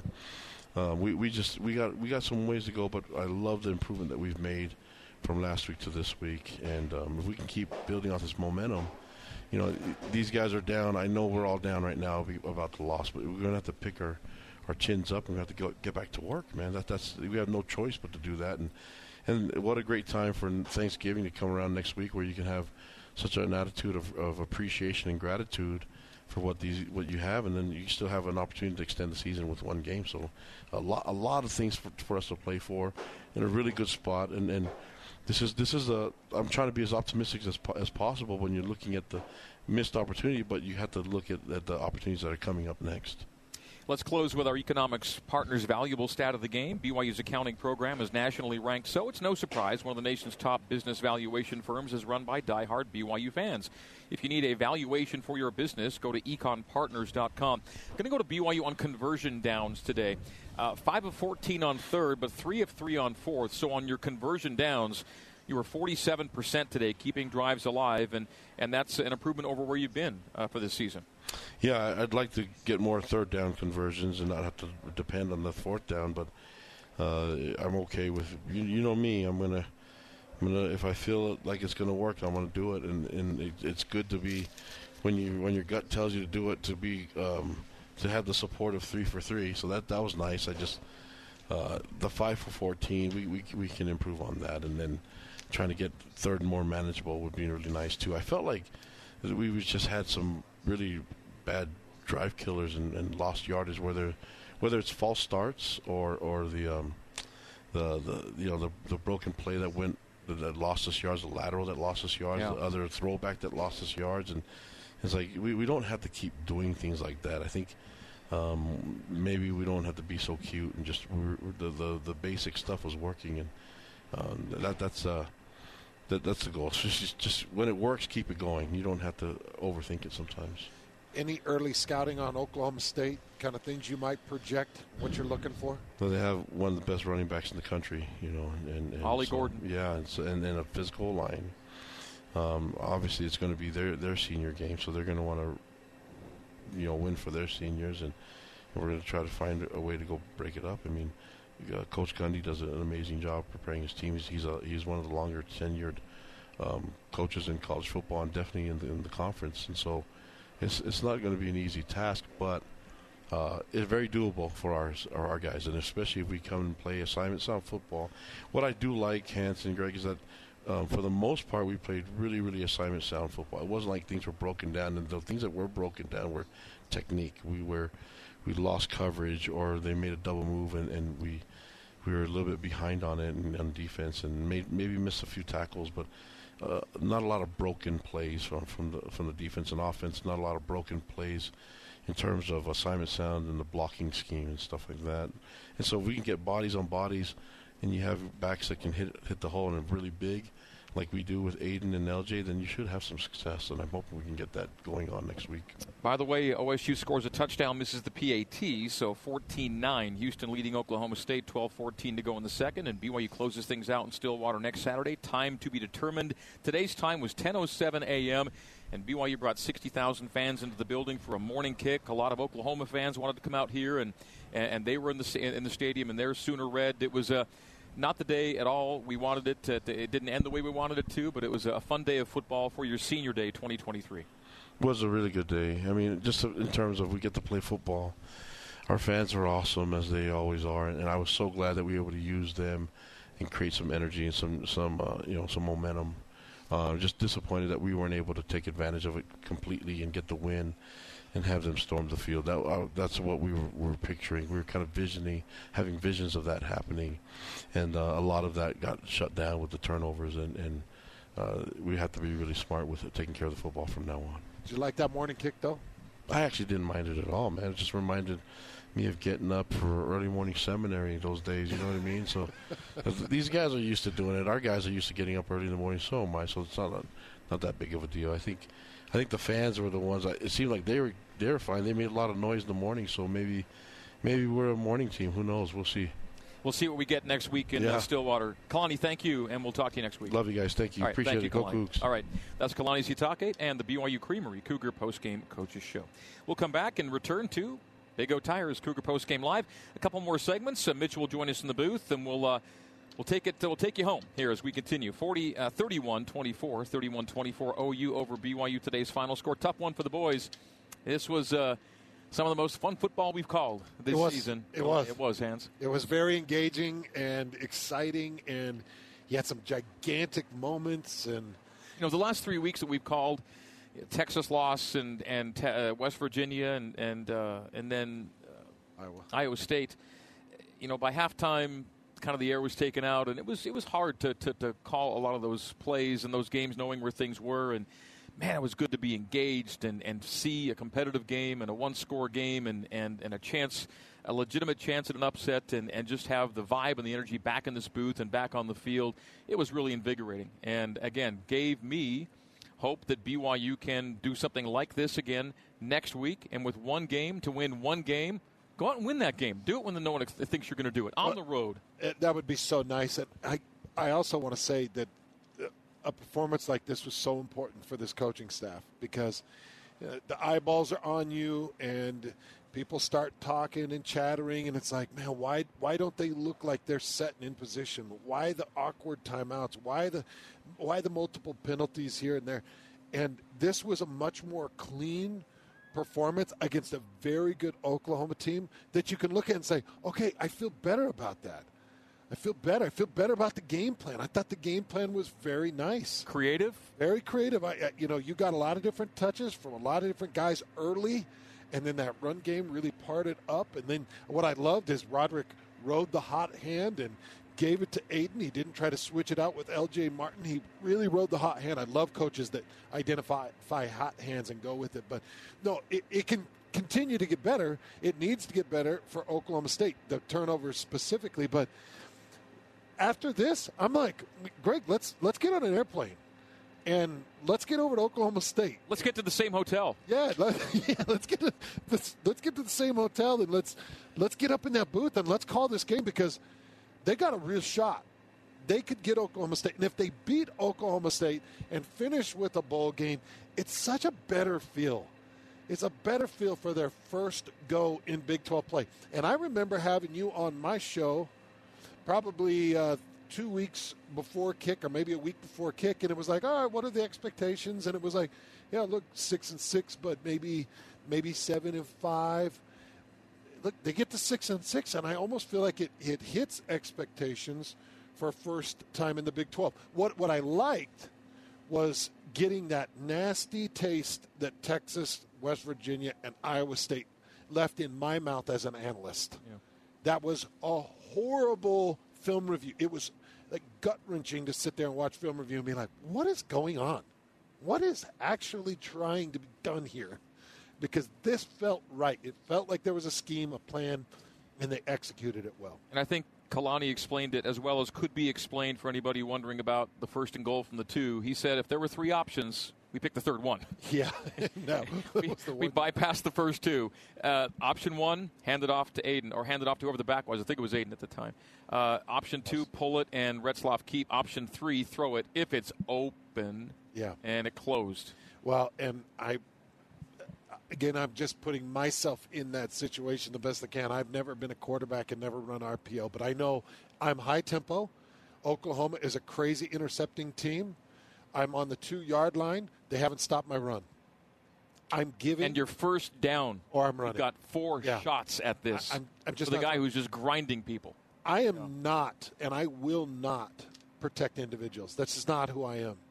If it was Aaron Roderick's call and Aaron Roderick's fault, I would come down on Aaron Roderick. I really would. And I'd say it straight up. There's no way you call a pass play there. The knowledge of the RPO, then it's like, okay, wait a second, wait a second. Well, okay, I get it. So you put it in his hands. But as you break it down more and more, where Kalani said it, you run first, you keep off the edge second, and the passing is like, if you're on tempo and you're running up to the line and there's nobody covering him, you can take that snap and fling it out there. That's the only time when, yeah, that's when the the P part of the R RPO makes a little bit of sense. Yeah, it shows up, and it just wasn't there, Greg. It wasn't there. So what I write it, what I chalk it up to is Jake Retzlaff has some learning to do, and he'll never do that again. I got to imagine if we're still Stillwater, we're playing, see it, watching this game against Oklahoma State, and he, there's a similar situation. He probably hands it off, Greg. He probably runs it, and he probably doesn't pass it because you learn along the way. And I know that he's got JUCO experience, but he's still young at the Power Five level. We'll take a break. We'll continue with uh, Big O Tires Cougar Post Game Live on the Nu Skin, BYU Sports Network. All right, so welcome back to LaVell Edwards Stadium. Oklahoma 41, BYU 34 final score. The other Cougars, Houston, puts on another touchdown, 21 to 9. Houston leading Oklahoma State. Oklahoma State won Bedlam, beat Oklahoma. Since then, they've been outscored 66 to 12. Lost at UCF last week, 45 3, and are trailing Houston now 21 9. So, needing to win First- one game to get bowl half? eligible, second, uh, second quarter, first half still, 10 minutes to go in the second quarter. Needing one win in one game to get bowl eligible, Oklahoma State is giving BYU a little hope, particularly the way BYU played today against OU. They can do it. They could do it. They could absolutely beat Oklahoma State. That is a very potential possible win. Uh, and I know that that's a tough road game. And, and Greg, let's be honest.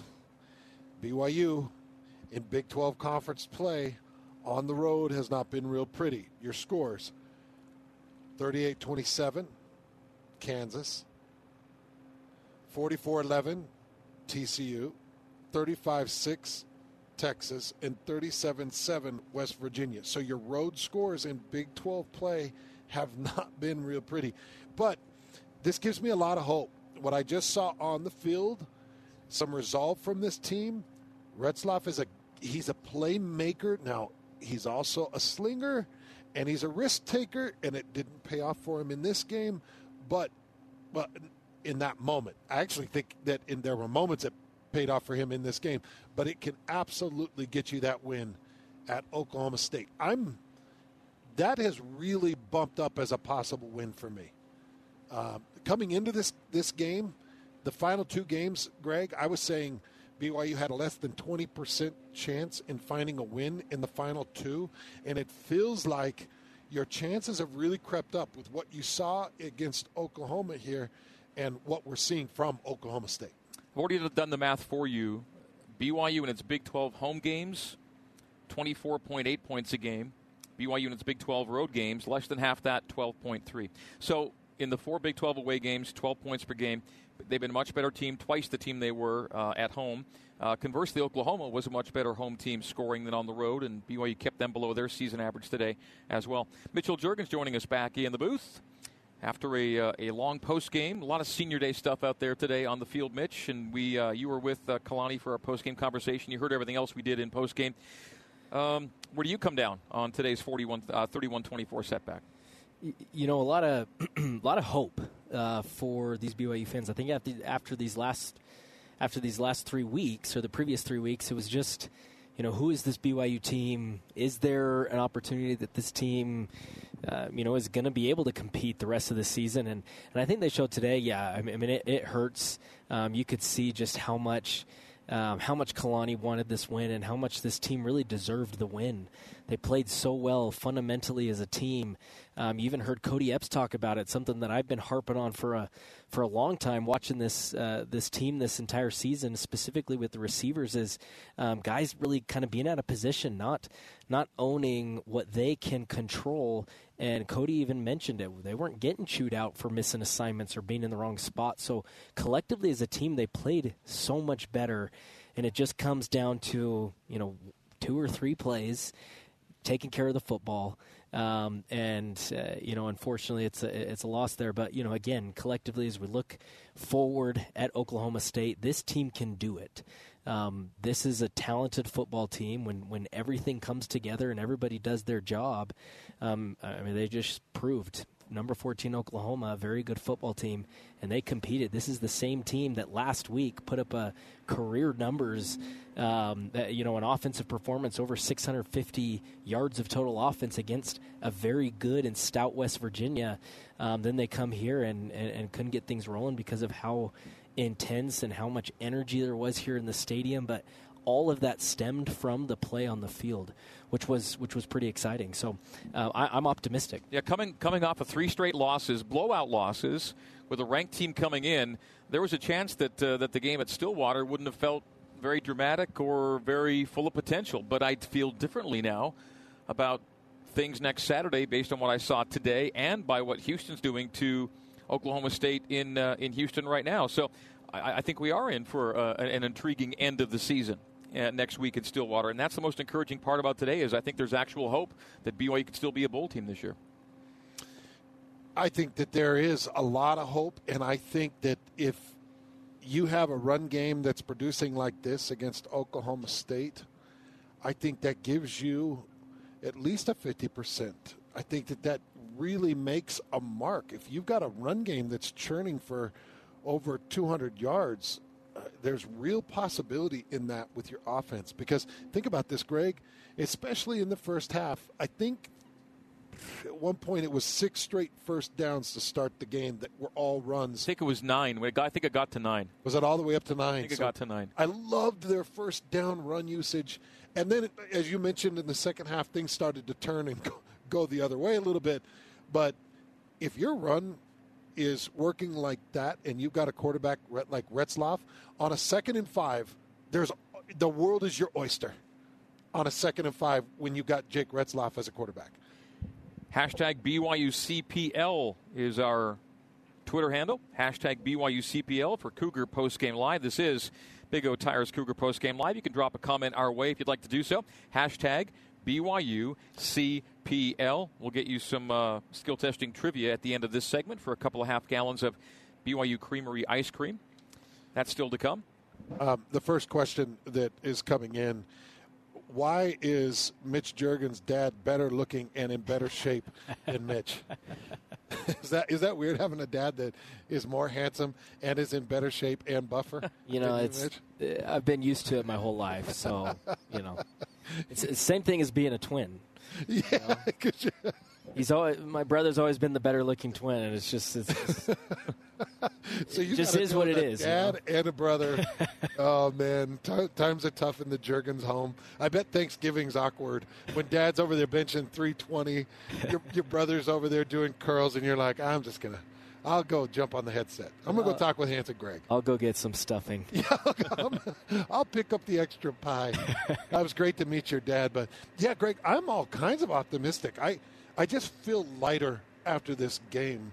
And, and it's nice for me because I, I do a full week of radio and I need good content. I need, you know, things that you can hang your hat on and be encouraged with. And because nobody wants to tune in and just hear all the negative buzz and, and all the things that yeah. went wrong. And there was a lot yeah, that I was right. I, I, was fired up today, and but, but I'll tell you the, the life was draining out of me on the on the on the hundred yard pick six. I, I I really couldn't believe what I was watching in the moment because this thing this was it felt like BYU had a 90% chance to win the game when they were on the two yard line. They did. I felt like this this BYU is going to win had all this the game. momentum. They had everything going their way.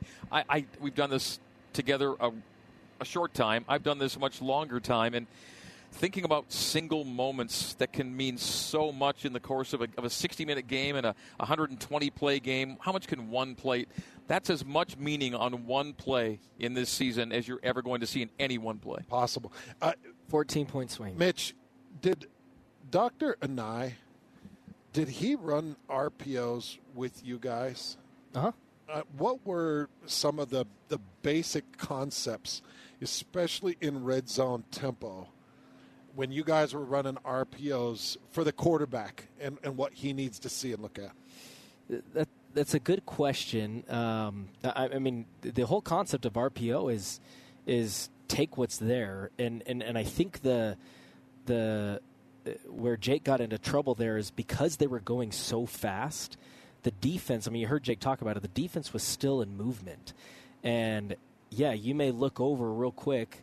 Um, take your eyes off the center. You're you're scanning, oh. and it looks like Kody Epps is just sitting there by himself. So it's like, okay, let's go, let's go. Oh. But his eyes come off of Kody.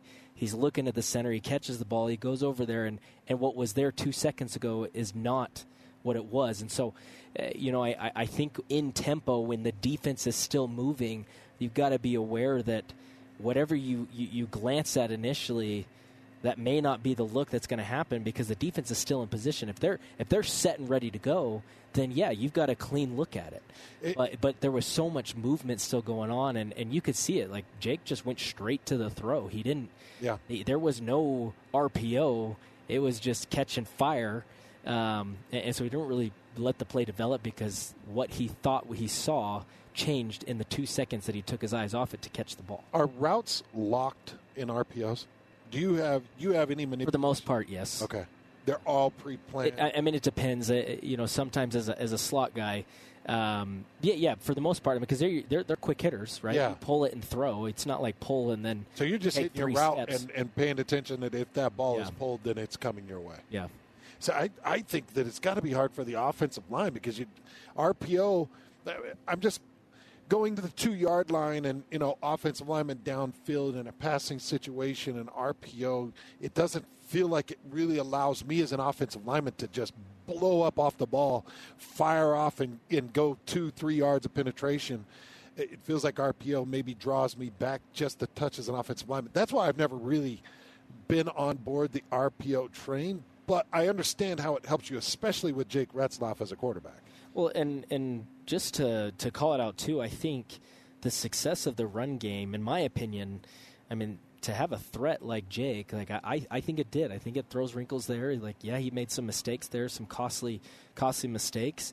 Um, but this run game has not looked the same. It looked fabulous today, and and I think having that threat. I mean, you you as a defense, we talked about not being you, you can't key in and uh, or make an offense one dimensional.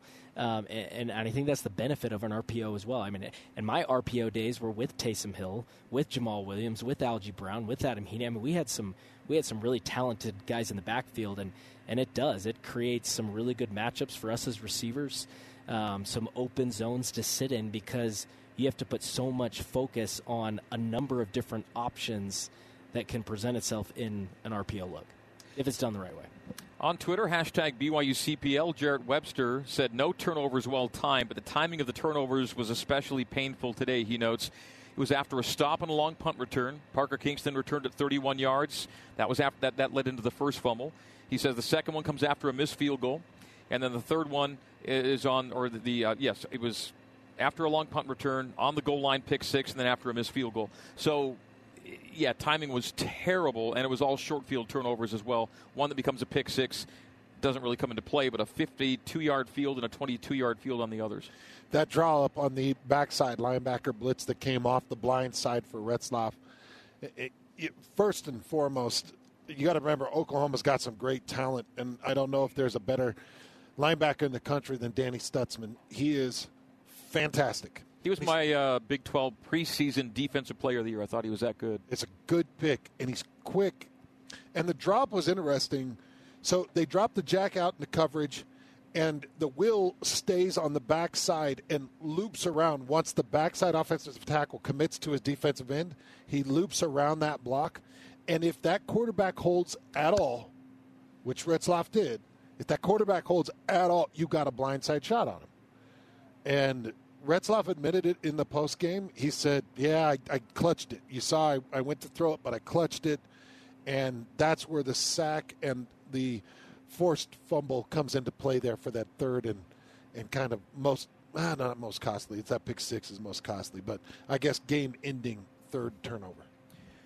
By the way, Ollie Gordon just got tackled in the end zone for a safety. It's Houston 23, Oklahoma State 9. So you can make the score 68 to 12 since Oklahoma State beat Oklahoma in Bedlam. the other way. And Houston doesn't even have a shot for bowl eligibility. They're just out there playing for pride. They've got four wins so far in the season, and they could get bowl eligible if they win today. Yeah, they're, they're five and six. If That's they, right. And, they, and they got, they've got they've got UCF next week, so that could be a bowl eligibility game uh, for two teams, depending on what UCF does today. That's right. They they they do have another game, but UCF and Texas Tech are playing for bowl eligibility. Uh, UCF leads Texas Tech seven nothing. By the way, in that one, both are five and five, right? Uh, yeah, T- T- uh, Texas Tech is five and five, and uh, UCF is also five and five. So one of them gets bowl eligible today. Yeah. So uh, this Oklahoma State thing gets more interesting by the minute. If, if, if, Houston takes care of business today, Oklahoma State suddenly is on a back to they're on a two game losing streak, coming home to take on a BYU team that feels like they may have found a couple things today. And I just wonder how. There's a lot of different things, you know. I, the Oklahoma State vibe through the year has been interesting with everybody threatening portals and walkouts and upset with Gundy, and then all of a sudden they all unify and they get some big wins, and everybody's kumbaya and excited, and now it's kind of like sliding yeah. back. They're they're they're volatile. You know, a lot of guys at this point are they're making their transfer portal decision already. They're like, nah, I'm not doing this again next year. And you're in the moment, you're caught in the moment with that negativity. And if you let that carry into locker room, it could be really ugly. Or Gundy could get those guys to unify in the locker room, and everybody's like, "Yeah, we're going to finish this out strong. We're all coming back together." The, I just don't get that sense from Oklahoma State. I feel like there's a lot of dissension and a lot of deunification. As we head to break, uh, this comment on Twitter, hashtag BYUCPL from at Cougar Sasquatch. He says, The best part of this season has been hearing Hans on the broadcast. he says, I absolutely love, this is your boy though. He says, I absolutely love living in Weezer, where the famous baby buffalo grew up. he says, win or lose, Hans makes the day feel like a good day with his humor and knowledge yeah. of the game, and I will uh, I'll endorse that comment. Well, famous baby buffalo. I don't like that. that has got to be my 84 year old dad figured out how to start a Twitter account. that's got. That's got. He's the only one who called me the famous baby buffalo. Uh, Bryant Walker on Twitter, uh, hashtag BYUCPL. As frustrating as this loss was, he says, there are a lot of positive elements to look back on. This is not the BYU team we've seen over the last three games. Nope. I think we need to keep in mind, he says, that the Big 12 is a new look for BYU. Every football team is going to have seasons like this. This is a transitional year. And again, uh, this isn't a moral victory uh, segment of the program, but fact is, we had sat through three blowout losses that didn't look or feel anything like what we saw today, and that's legitimately and genuinely encouraging. That's just what I was begging for after the Texas game. I wanted it to look better against West Virginia, and then begging for after West Virginia. It came a little late. In fact, you mentioned it with Kalani. You're down to one of one now. You had one of five. Now you're down to one of one. And there was a long, ugly wait through three games to get to a point where I feel optimistic about the direction. And guys, correct me if I'm wrong. Didn't it? It didn't feel like BYU's talent was outmanned it didn't feel like Oklahoma shoved you around. Now they, they got the run game going there in the fourth quarter a little bit, but but even then they BYU was still throwing their punches. Did it feel like BYU's personnel was outmanned with speed, size, and athleticism? No. And that's a good thing. Like that's a that's a qualifying thing now heading to Oklahoma State.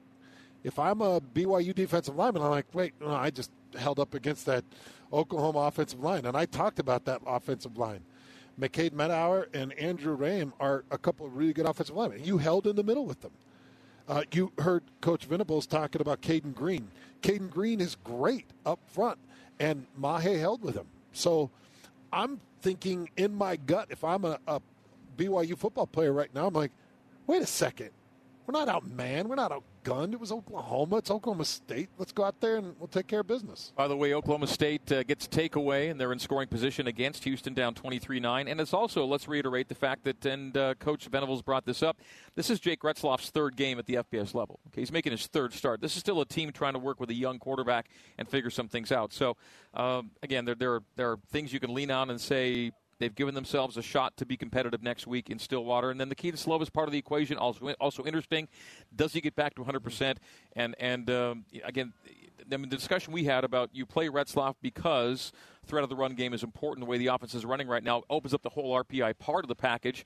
You do that be- because of that, or – you say ball security is valuable. He's turned it over five times in three starts. We need to acknowledge that and say, Kedon. maybe we give Kedon a look and see what he can do with uh, with his typical package. By the way, OSU's just scored. Becomes ball game again, 23-15, uh, with a PAT or two-point try pending, by the way, down in Houston. Yeah, I'm not even considering it. I think against Oklahoma State, I'm going Jake Retzlaff all the way. I'm going to let him know come tomorrow or probably tonight because they got a little extra time tonight. I'm going to let them know, hey, you're our guy going into next week. Get yourself mentally ready and prepare for it, and get us to a, a bull a bull situation. And the the other thing, he does have one Big 12 start on the road. So that's important. He's been on the road at West Virginia. He got his first start in a pretty hostile environment against a very good defense, a team that's very difficult to play against. West Virginia thumped today. Uh, you were just kind of showing me. It's uh, 42 20 right now in the fourth quarter. Cincinnati scored a couple times, but uh, late. So, Jake has road game start experience. He's got a few games under his belt. Now, you hope that it shows a bit of experience and understanding against Oklahoma State. Question before the break from at BYU 1984 fan on the pick six drive. How many passes had they thrown before the pick six? And the answer there was zero. It was only a three play drive to that point. It was Aidan Robbins rush for 25, Jake Retzlaff rush for 11, Aidan Robbins rush for 22. And that got BYU from the 40 to the 2. Then came the throw off an RPO that, as Kalani noted, was option three on a three option play. Option one, handoff. Option two, quarterback pull and keep. Option three, throw it. And uh, that throw was picked off and taken to the house from Bowman for 100 yards and the score. All right, as we go to break, uh, let's toss out this week's skill testing trivia question brought to you by the BYU Creamery. And uh, you, what you do is you answer the question. You're the first person in with the answer with the hashtag BYUCPL on Twitter. Hashtag BYUCPL on Twitter. And the first person across my timeline with that hashtag will win two half gallons of famous BYU Creamery ice cream. Who were BYU's opponents in its first two bowl games, and which bowl games were they? Who were BYU's opponents in the Cougars' first two ever bowl games, and which two bowl games were they? That's the question. The answer with the hashtag BYUCPL, first one on the timeline, wins some ice cream. Who were BYU's bowl opponents in its first two bowl games, and which bowl games were they? That's the question. Answer next on the Nu Skin, BYU Sports Network. With more post-game reaction, here's Hans Olsen and the voice of the Cougars, Greg Wrubell, with more Cougar post-game live on the Nu Skin, BYU Sports Network. At Michael Dahl 4 on Twitter, hashtag BYUCPL. Some may say Jake Retzlaff lost the game for BYU. He played his heart out, says Michael. I think it's because of him that BYU was in the game. Thought he played really well. I don't disagree with that at all. I mean, it's- I mean, as what he yes, was he responsible for three turnovers? Yes, a pick, two fumbles, um, but you you can tell what kind of player he is and what he brings to this offense. That uh, you know, I think that that BYU latched on to get a spark. I don't disagree with that at all. I, I was breaking it down in the middle of the play when he threw that. I think it was his first touchdown in the south end zone. To was it to Chase? Chase, Roberts? yeah. So that play, as I was breaking it down, Greg, you know, you're forced into a zone look, expecting the run, and you push that into the zone because guys are having to respect the outside run ability of Jake Retzlaff. I just think that that changes. There's no way Oklahoma is just going to have that zone. They could man up and press on Chase. So I think he changes a lot of what you do defensively because I'm always paying attention to the outside, and he kept so much last week against Iowa State. I'm expecting to keep if I'm Oklahoma often. And he did a really good job of, of giving the handoff to Aidan to, to let Aidan Robbins go do some work, but it's always that threat. Well, and, and that Chase Roberts touchdown that was a that was a great combination between Jake and Chase on that play. Like that's not that's not easy to run that corner out to recognize the zone as a receiver, to sit. He throttled, knowing that hey, I gotta.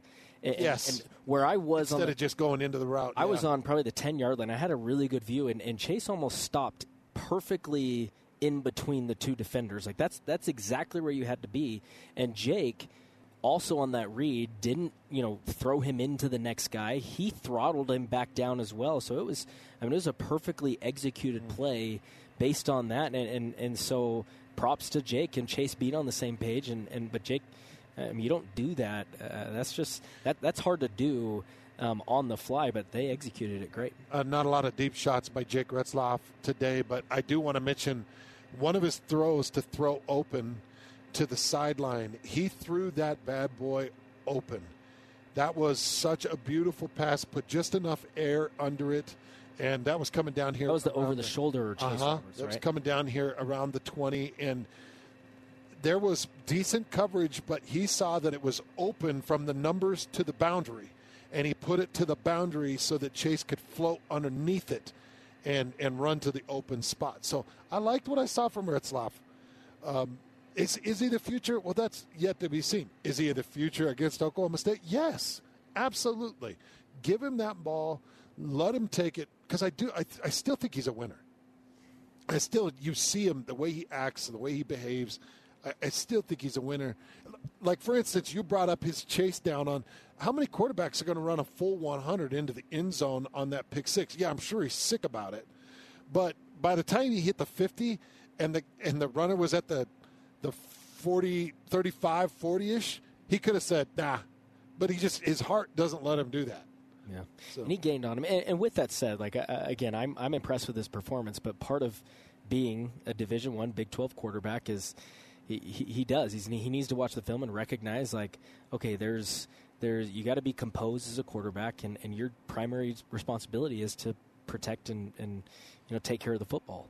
Um, and and so there there are definitely a, a lot of opportunities to grow for Jake in this role. Um, uh, which which I'm sure he's going to be hard on himself, harder than anybody is um, on himself, uh, to, because he knows that you, your primary job is to keep the, is to protect the football, and, and he didn't do that uh, as as great as he should have. Greg, what did he say on the mesh point fumble? Retzlaff. He said he was actually going to toss it. Yeah. So it was. Um, I think it was Keelan Marion coming around on the motion behind the play, and he was going to pull that and pitch it to Keelan. Um, and so he just, I, I, think he just got a little too close, a little too antsy. Well, the, the, the thing that's I'm I'm interested in on that, Aidan never clamped his arm. No, he let go of the ball. I don't think so. Do you think the ball I was don't think bumped so. loose? I think it. I think it hit Aidan's hip, and he lost it because because He the was ready play to was swing and toss The play was you could kind of see his eyes going to the right. He was getting ready to pitch the ball. I think it was Keelan Marion coming around the edge uh, or coming behind the play, and he just whether he took his eyes off it and and, and just. But he's preparing to toss it. Yes. Wow, because it, it really did look like he released it, and because you could tell that Robbins had no yeah, no, no, in, right i- intention to keep. No, and he wasn't the play, but but it was also not one that he dropped it trying to hand it off to Robbins either. He was trying to go the other way with it, just lost it. I can't even. It's hard to even put into words the three turnovers and the timing, and minus three in the category. It yet you still had this game. You still could be, with if they're minus two and not minus three, they they, they may win the game today. Yeah, you know, it was just that it was that that margin. Uh, let's uh, c- uh, say kudos to uh, J.D. McKell at True Blue iDoc on Twitter. He had the first answer to our skill testing trivia question today. Did you know the answer, uh, Hans? I did not know the answer. Mitch, did you know the answer? No. The question, the, the question was, who were the opponents in BYU's first two bowl games, and which bowl games were they? And I'm not going to say it was a trick question because it wasn't, but it was the same opponent, Oklahoma State. Oh, nice. 1974 Fiesta Bowl, 1976 Tangerine Bowl. Those are BYU's first two bowl games. Oklahoma State won the first one 16 to six, and the second game 49 to 21. Do you take any? Do you take any uh, solace in, in the fact that you, you still have a winning record against Oklahoma? That Two and two and one. Yeah. yes. you may never play him again because you're probably not going to see him Yeah. for a long time. I got to the thing is, I, I, I think you know, obviously Oklahoma, Texas did what they did, but I, I think it would have been fun to see those teams every year for, for years to come. Yes, home and away. Of course, nothing that happened to BYU would have happened without those two teams leaving. So it's a it's a moot discussion anyway. And BYU owes a debt of gratitude to Oklahoma and Texas for, for booking it out of the uh, the Big 12, creating a couple openings. I am bummed that this was a one and done because it, this was a fun one to prepare for. It was fun to watch this offensive, this Oklahoma offensive line and, and break down. I mean, they had one guy drafted in the first round, one guy drafted in the third round off of this offensive line from last year, and and this is they're notoriously great in the trench. And watching BYU compete in the trench says a lot. Yeah, gave us a lot to look forward to for next week. We don't know what time it will be. We'll find out later tonight when uh, BYU and OSU will kick it off. And by the way, a little mini rally from the Cowboys there in Houston. They score a field goal right before halftime, 23-19, so down to a four-point game now. Houston leading Oklahoma State as uh, uh, as the Cowboys play their Big 12 road finale before finishing up with Boone Pickens Stadium against BYU next week. Let's uh, let's uh, make it our finale for today, and thank everybody for tuning in to a day-long broadcast. We got on the air at eight o'clock this morning, we're almost at four in the afternoon. What's coming up tonight? Uh, well, we've got BYU men's basketball. Spencer Linton will have the call with Mark Durrant over at the Marriott Center for BYU and Morgan State. Six o'clock pregame, seven o'clock tip on BYU Radio, Sirius XM 143, KSL 102.7 FM, 1160 AM, plus the apps, the streaming. So men's basketball at 7 o'clock, women's basketball at 7.30 from Hawaii with Jason Shepard, and that'll be on BYU Radio 107.9 FM. I'm heading over to Southfield right now. I'll be calling on ESPN Plus the TV call of BYU Michigan State women's soccer as the Cougars play in the round of 16, looking to get into the national quarterfinals next week. So that's all happening tonight. A busy evening still ahead after a busy day of football here at LaVell Edwards Stadium. Our thanks to the crew back at BYU Radio Seth Larson, Derek Dungan, Ethan Arkell, our control board operators and editor, Terry South, our coordinating producer, Barry Squires, and others with engineering help. Our studio host and scoreboard host and Cougar Canyon host was Ben Bagley today. And we should also thank Clark Jackman, booth engineer, along with uh, Michael Wimmer. Clark works on the operations side of BYU Radio as well, as does Sean O'Neill, who assisted in Cougar Canyon today as well. Thanks to those, and to BYU Associate AD for corporate sponsorships, Casey Stoffer. Appreciation goes out to BYU's Football Communications Department, uh, Brett Pyne, Kenny Cox, uh, Duff Tittle, and others. And we want to thank our spotter, McKay Perry, who's spotted for his final game this year, and our statistician Ralph Sokolowski, who's done stats for the final time this year, at least before the bowl game. We hope there's a bowl game, of course. We thank uh, both McKay and Ralph. That leaves just the guys on the headset at this point. And uh, it was an enjoyable one today. Didn't turn out the way we wanted it to, result wise for sure. But a lot to like about what the Cougars put on the field today, and hopefully more of the same from BYU next week in Stillwater. So for the man to my left, Hans Olsen, the baby buffalo himself. the famous baby buffalo. Oh man, there's some days are just better than others on air. This is one of those days. It was good. And the man to my right, Mitch Juergens, who has no notable nicknames, at least for the time being. But a buff dad. my name is Greg Wrubell. Thanking you for being with us, man. We love doing this, and uh, yes, we all wish it would have turned out a little bit differently.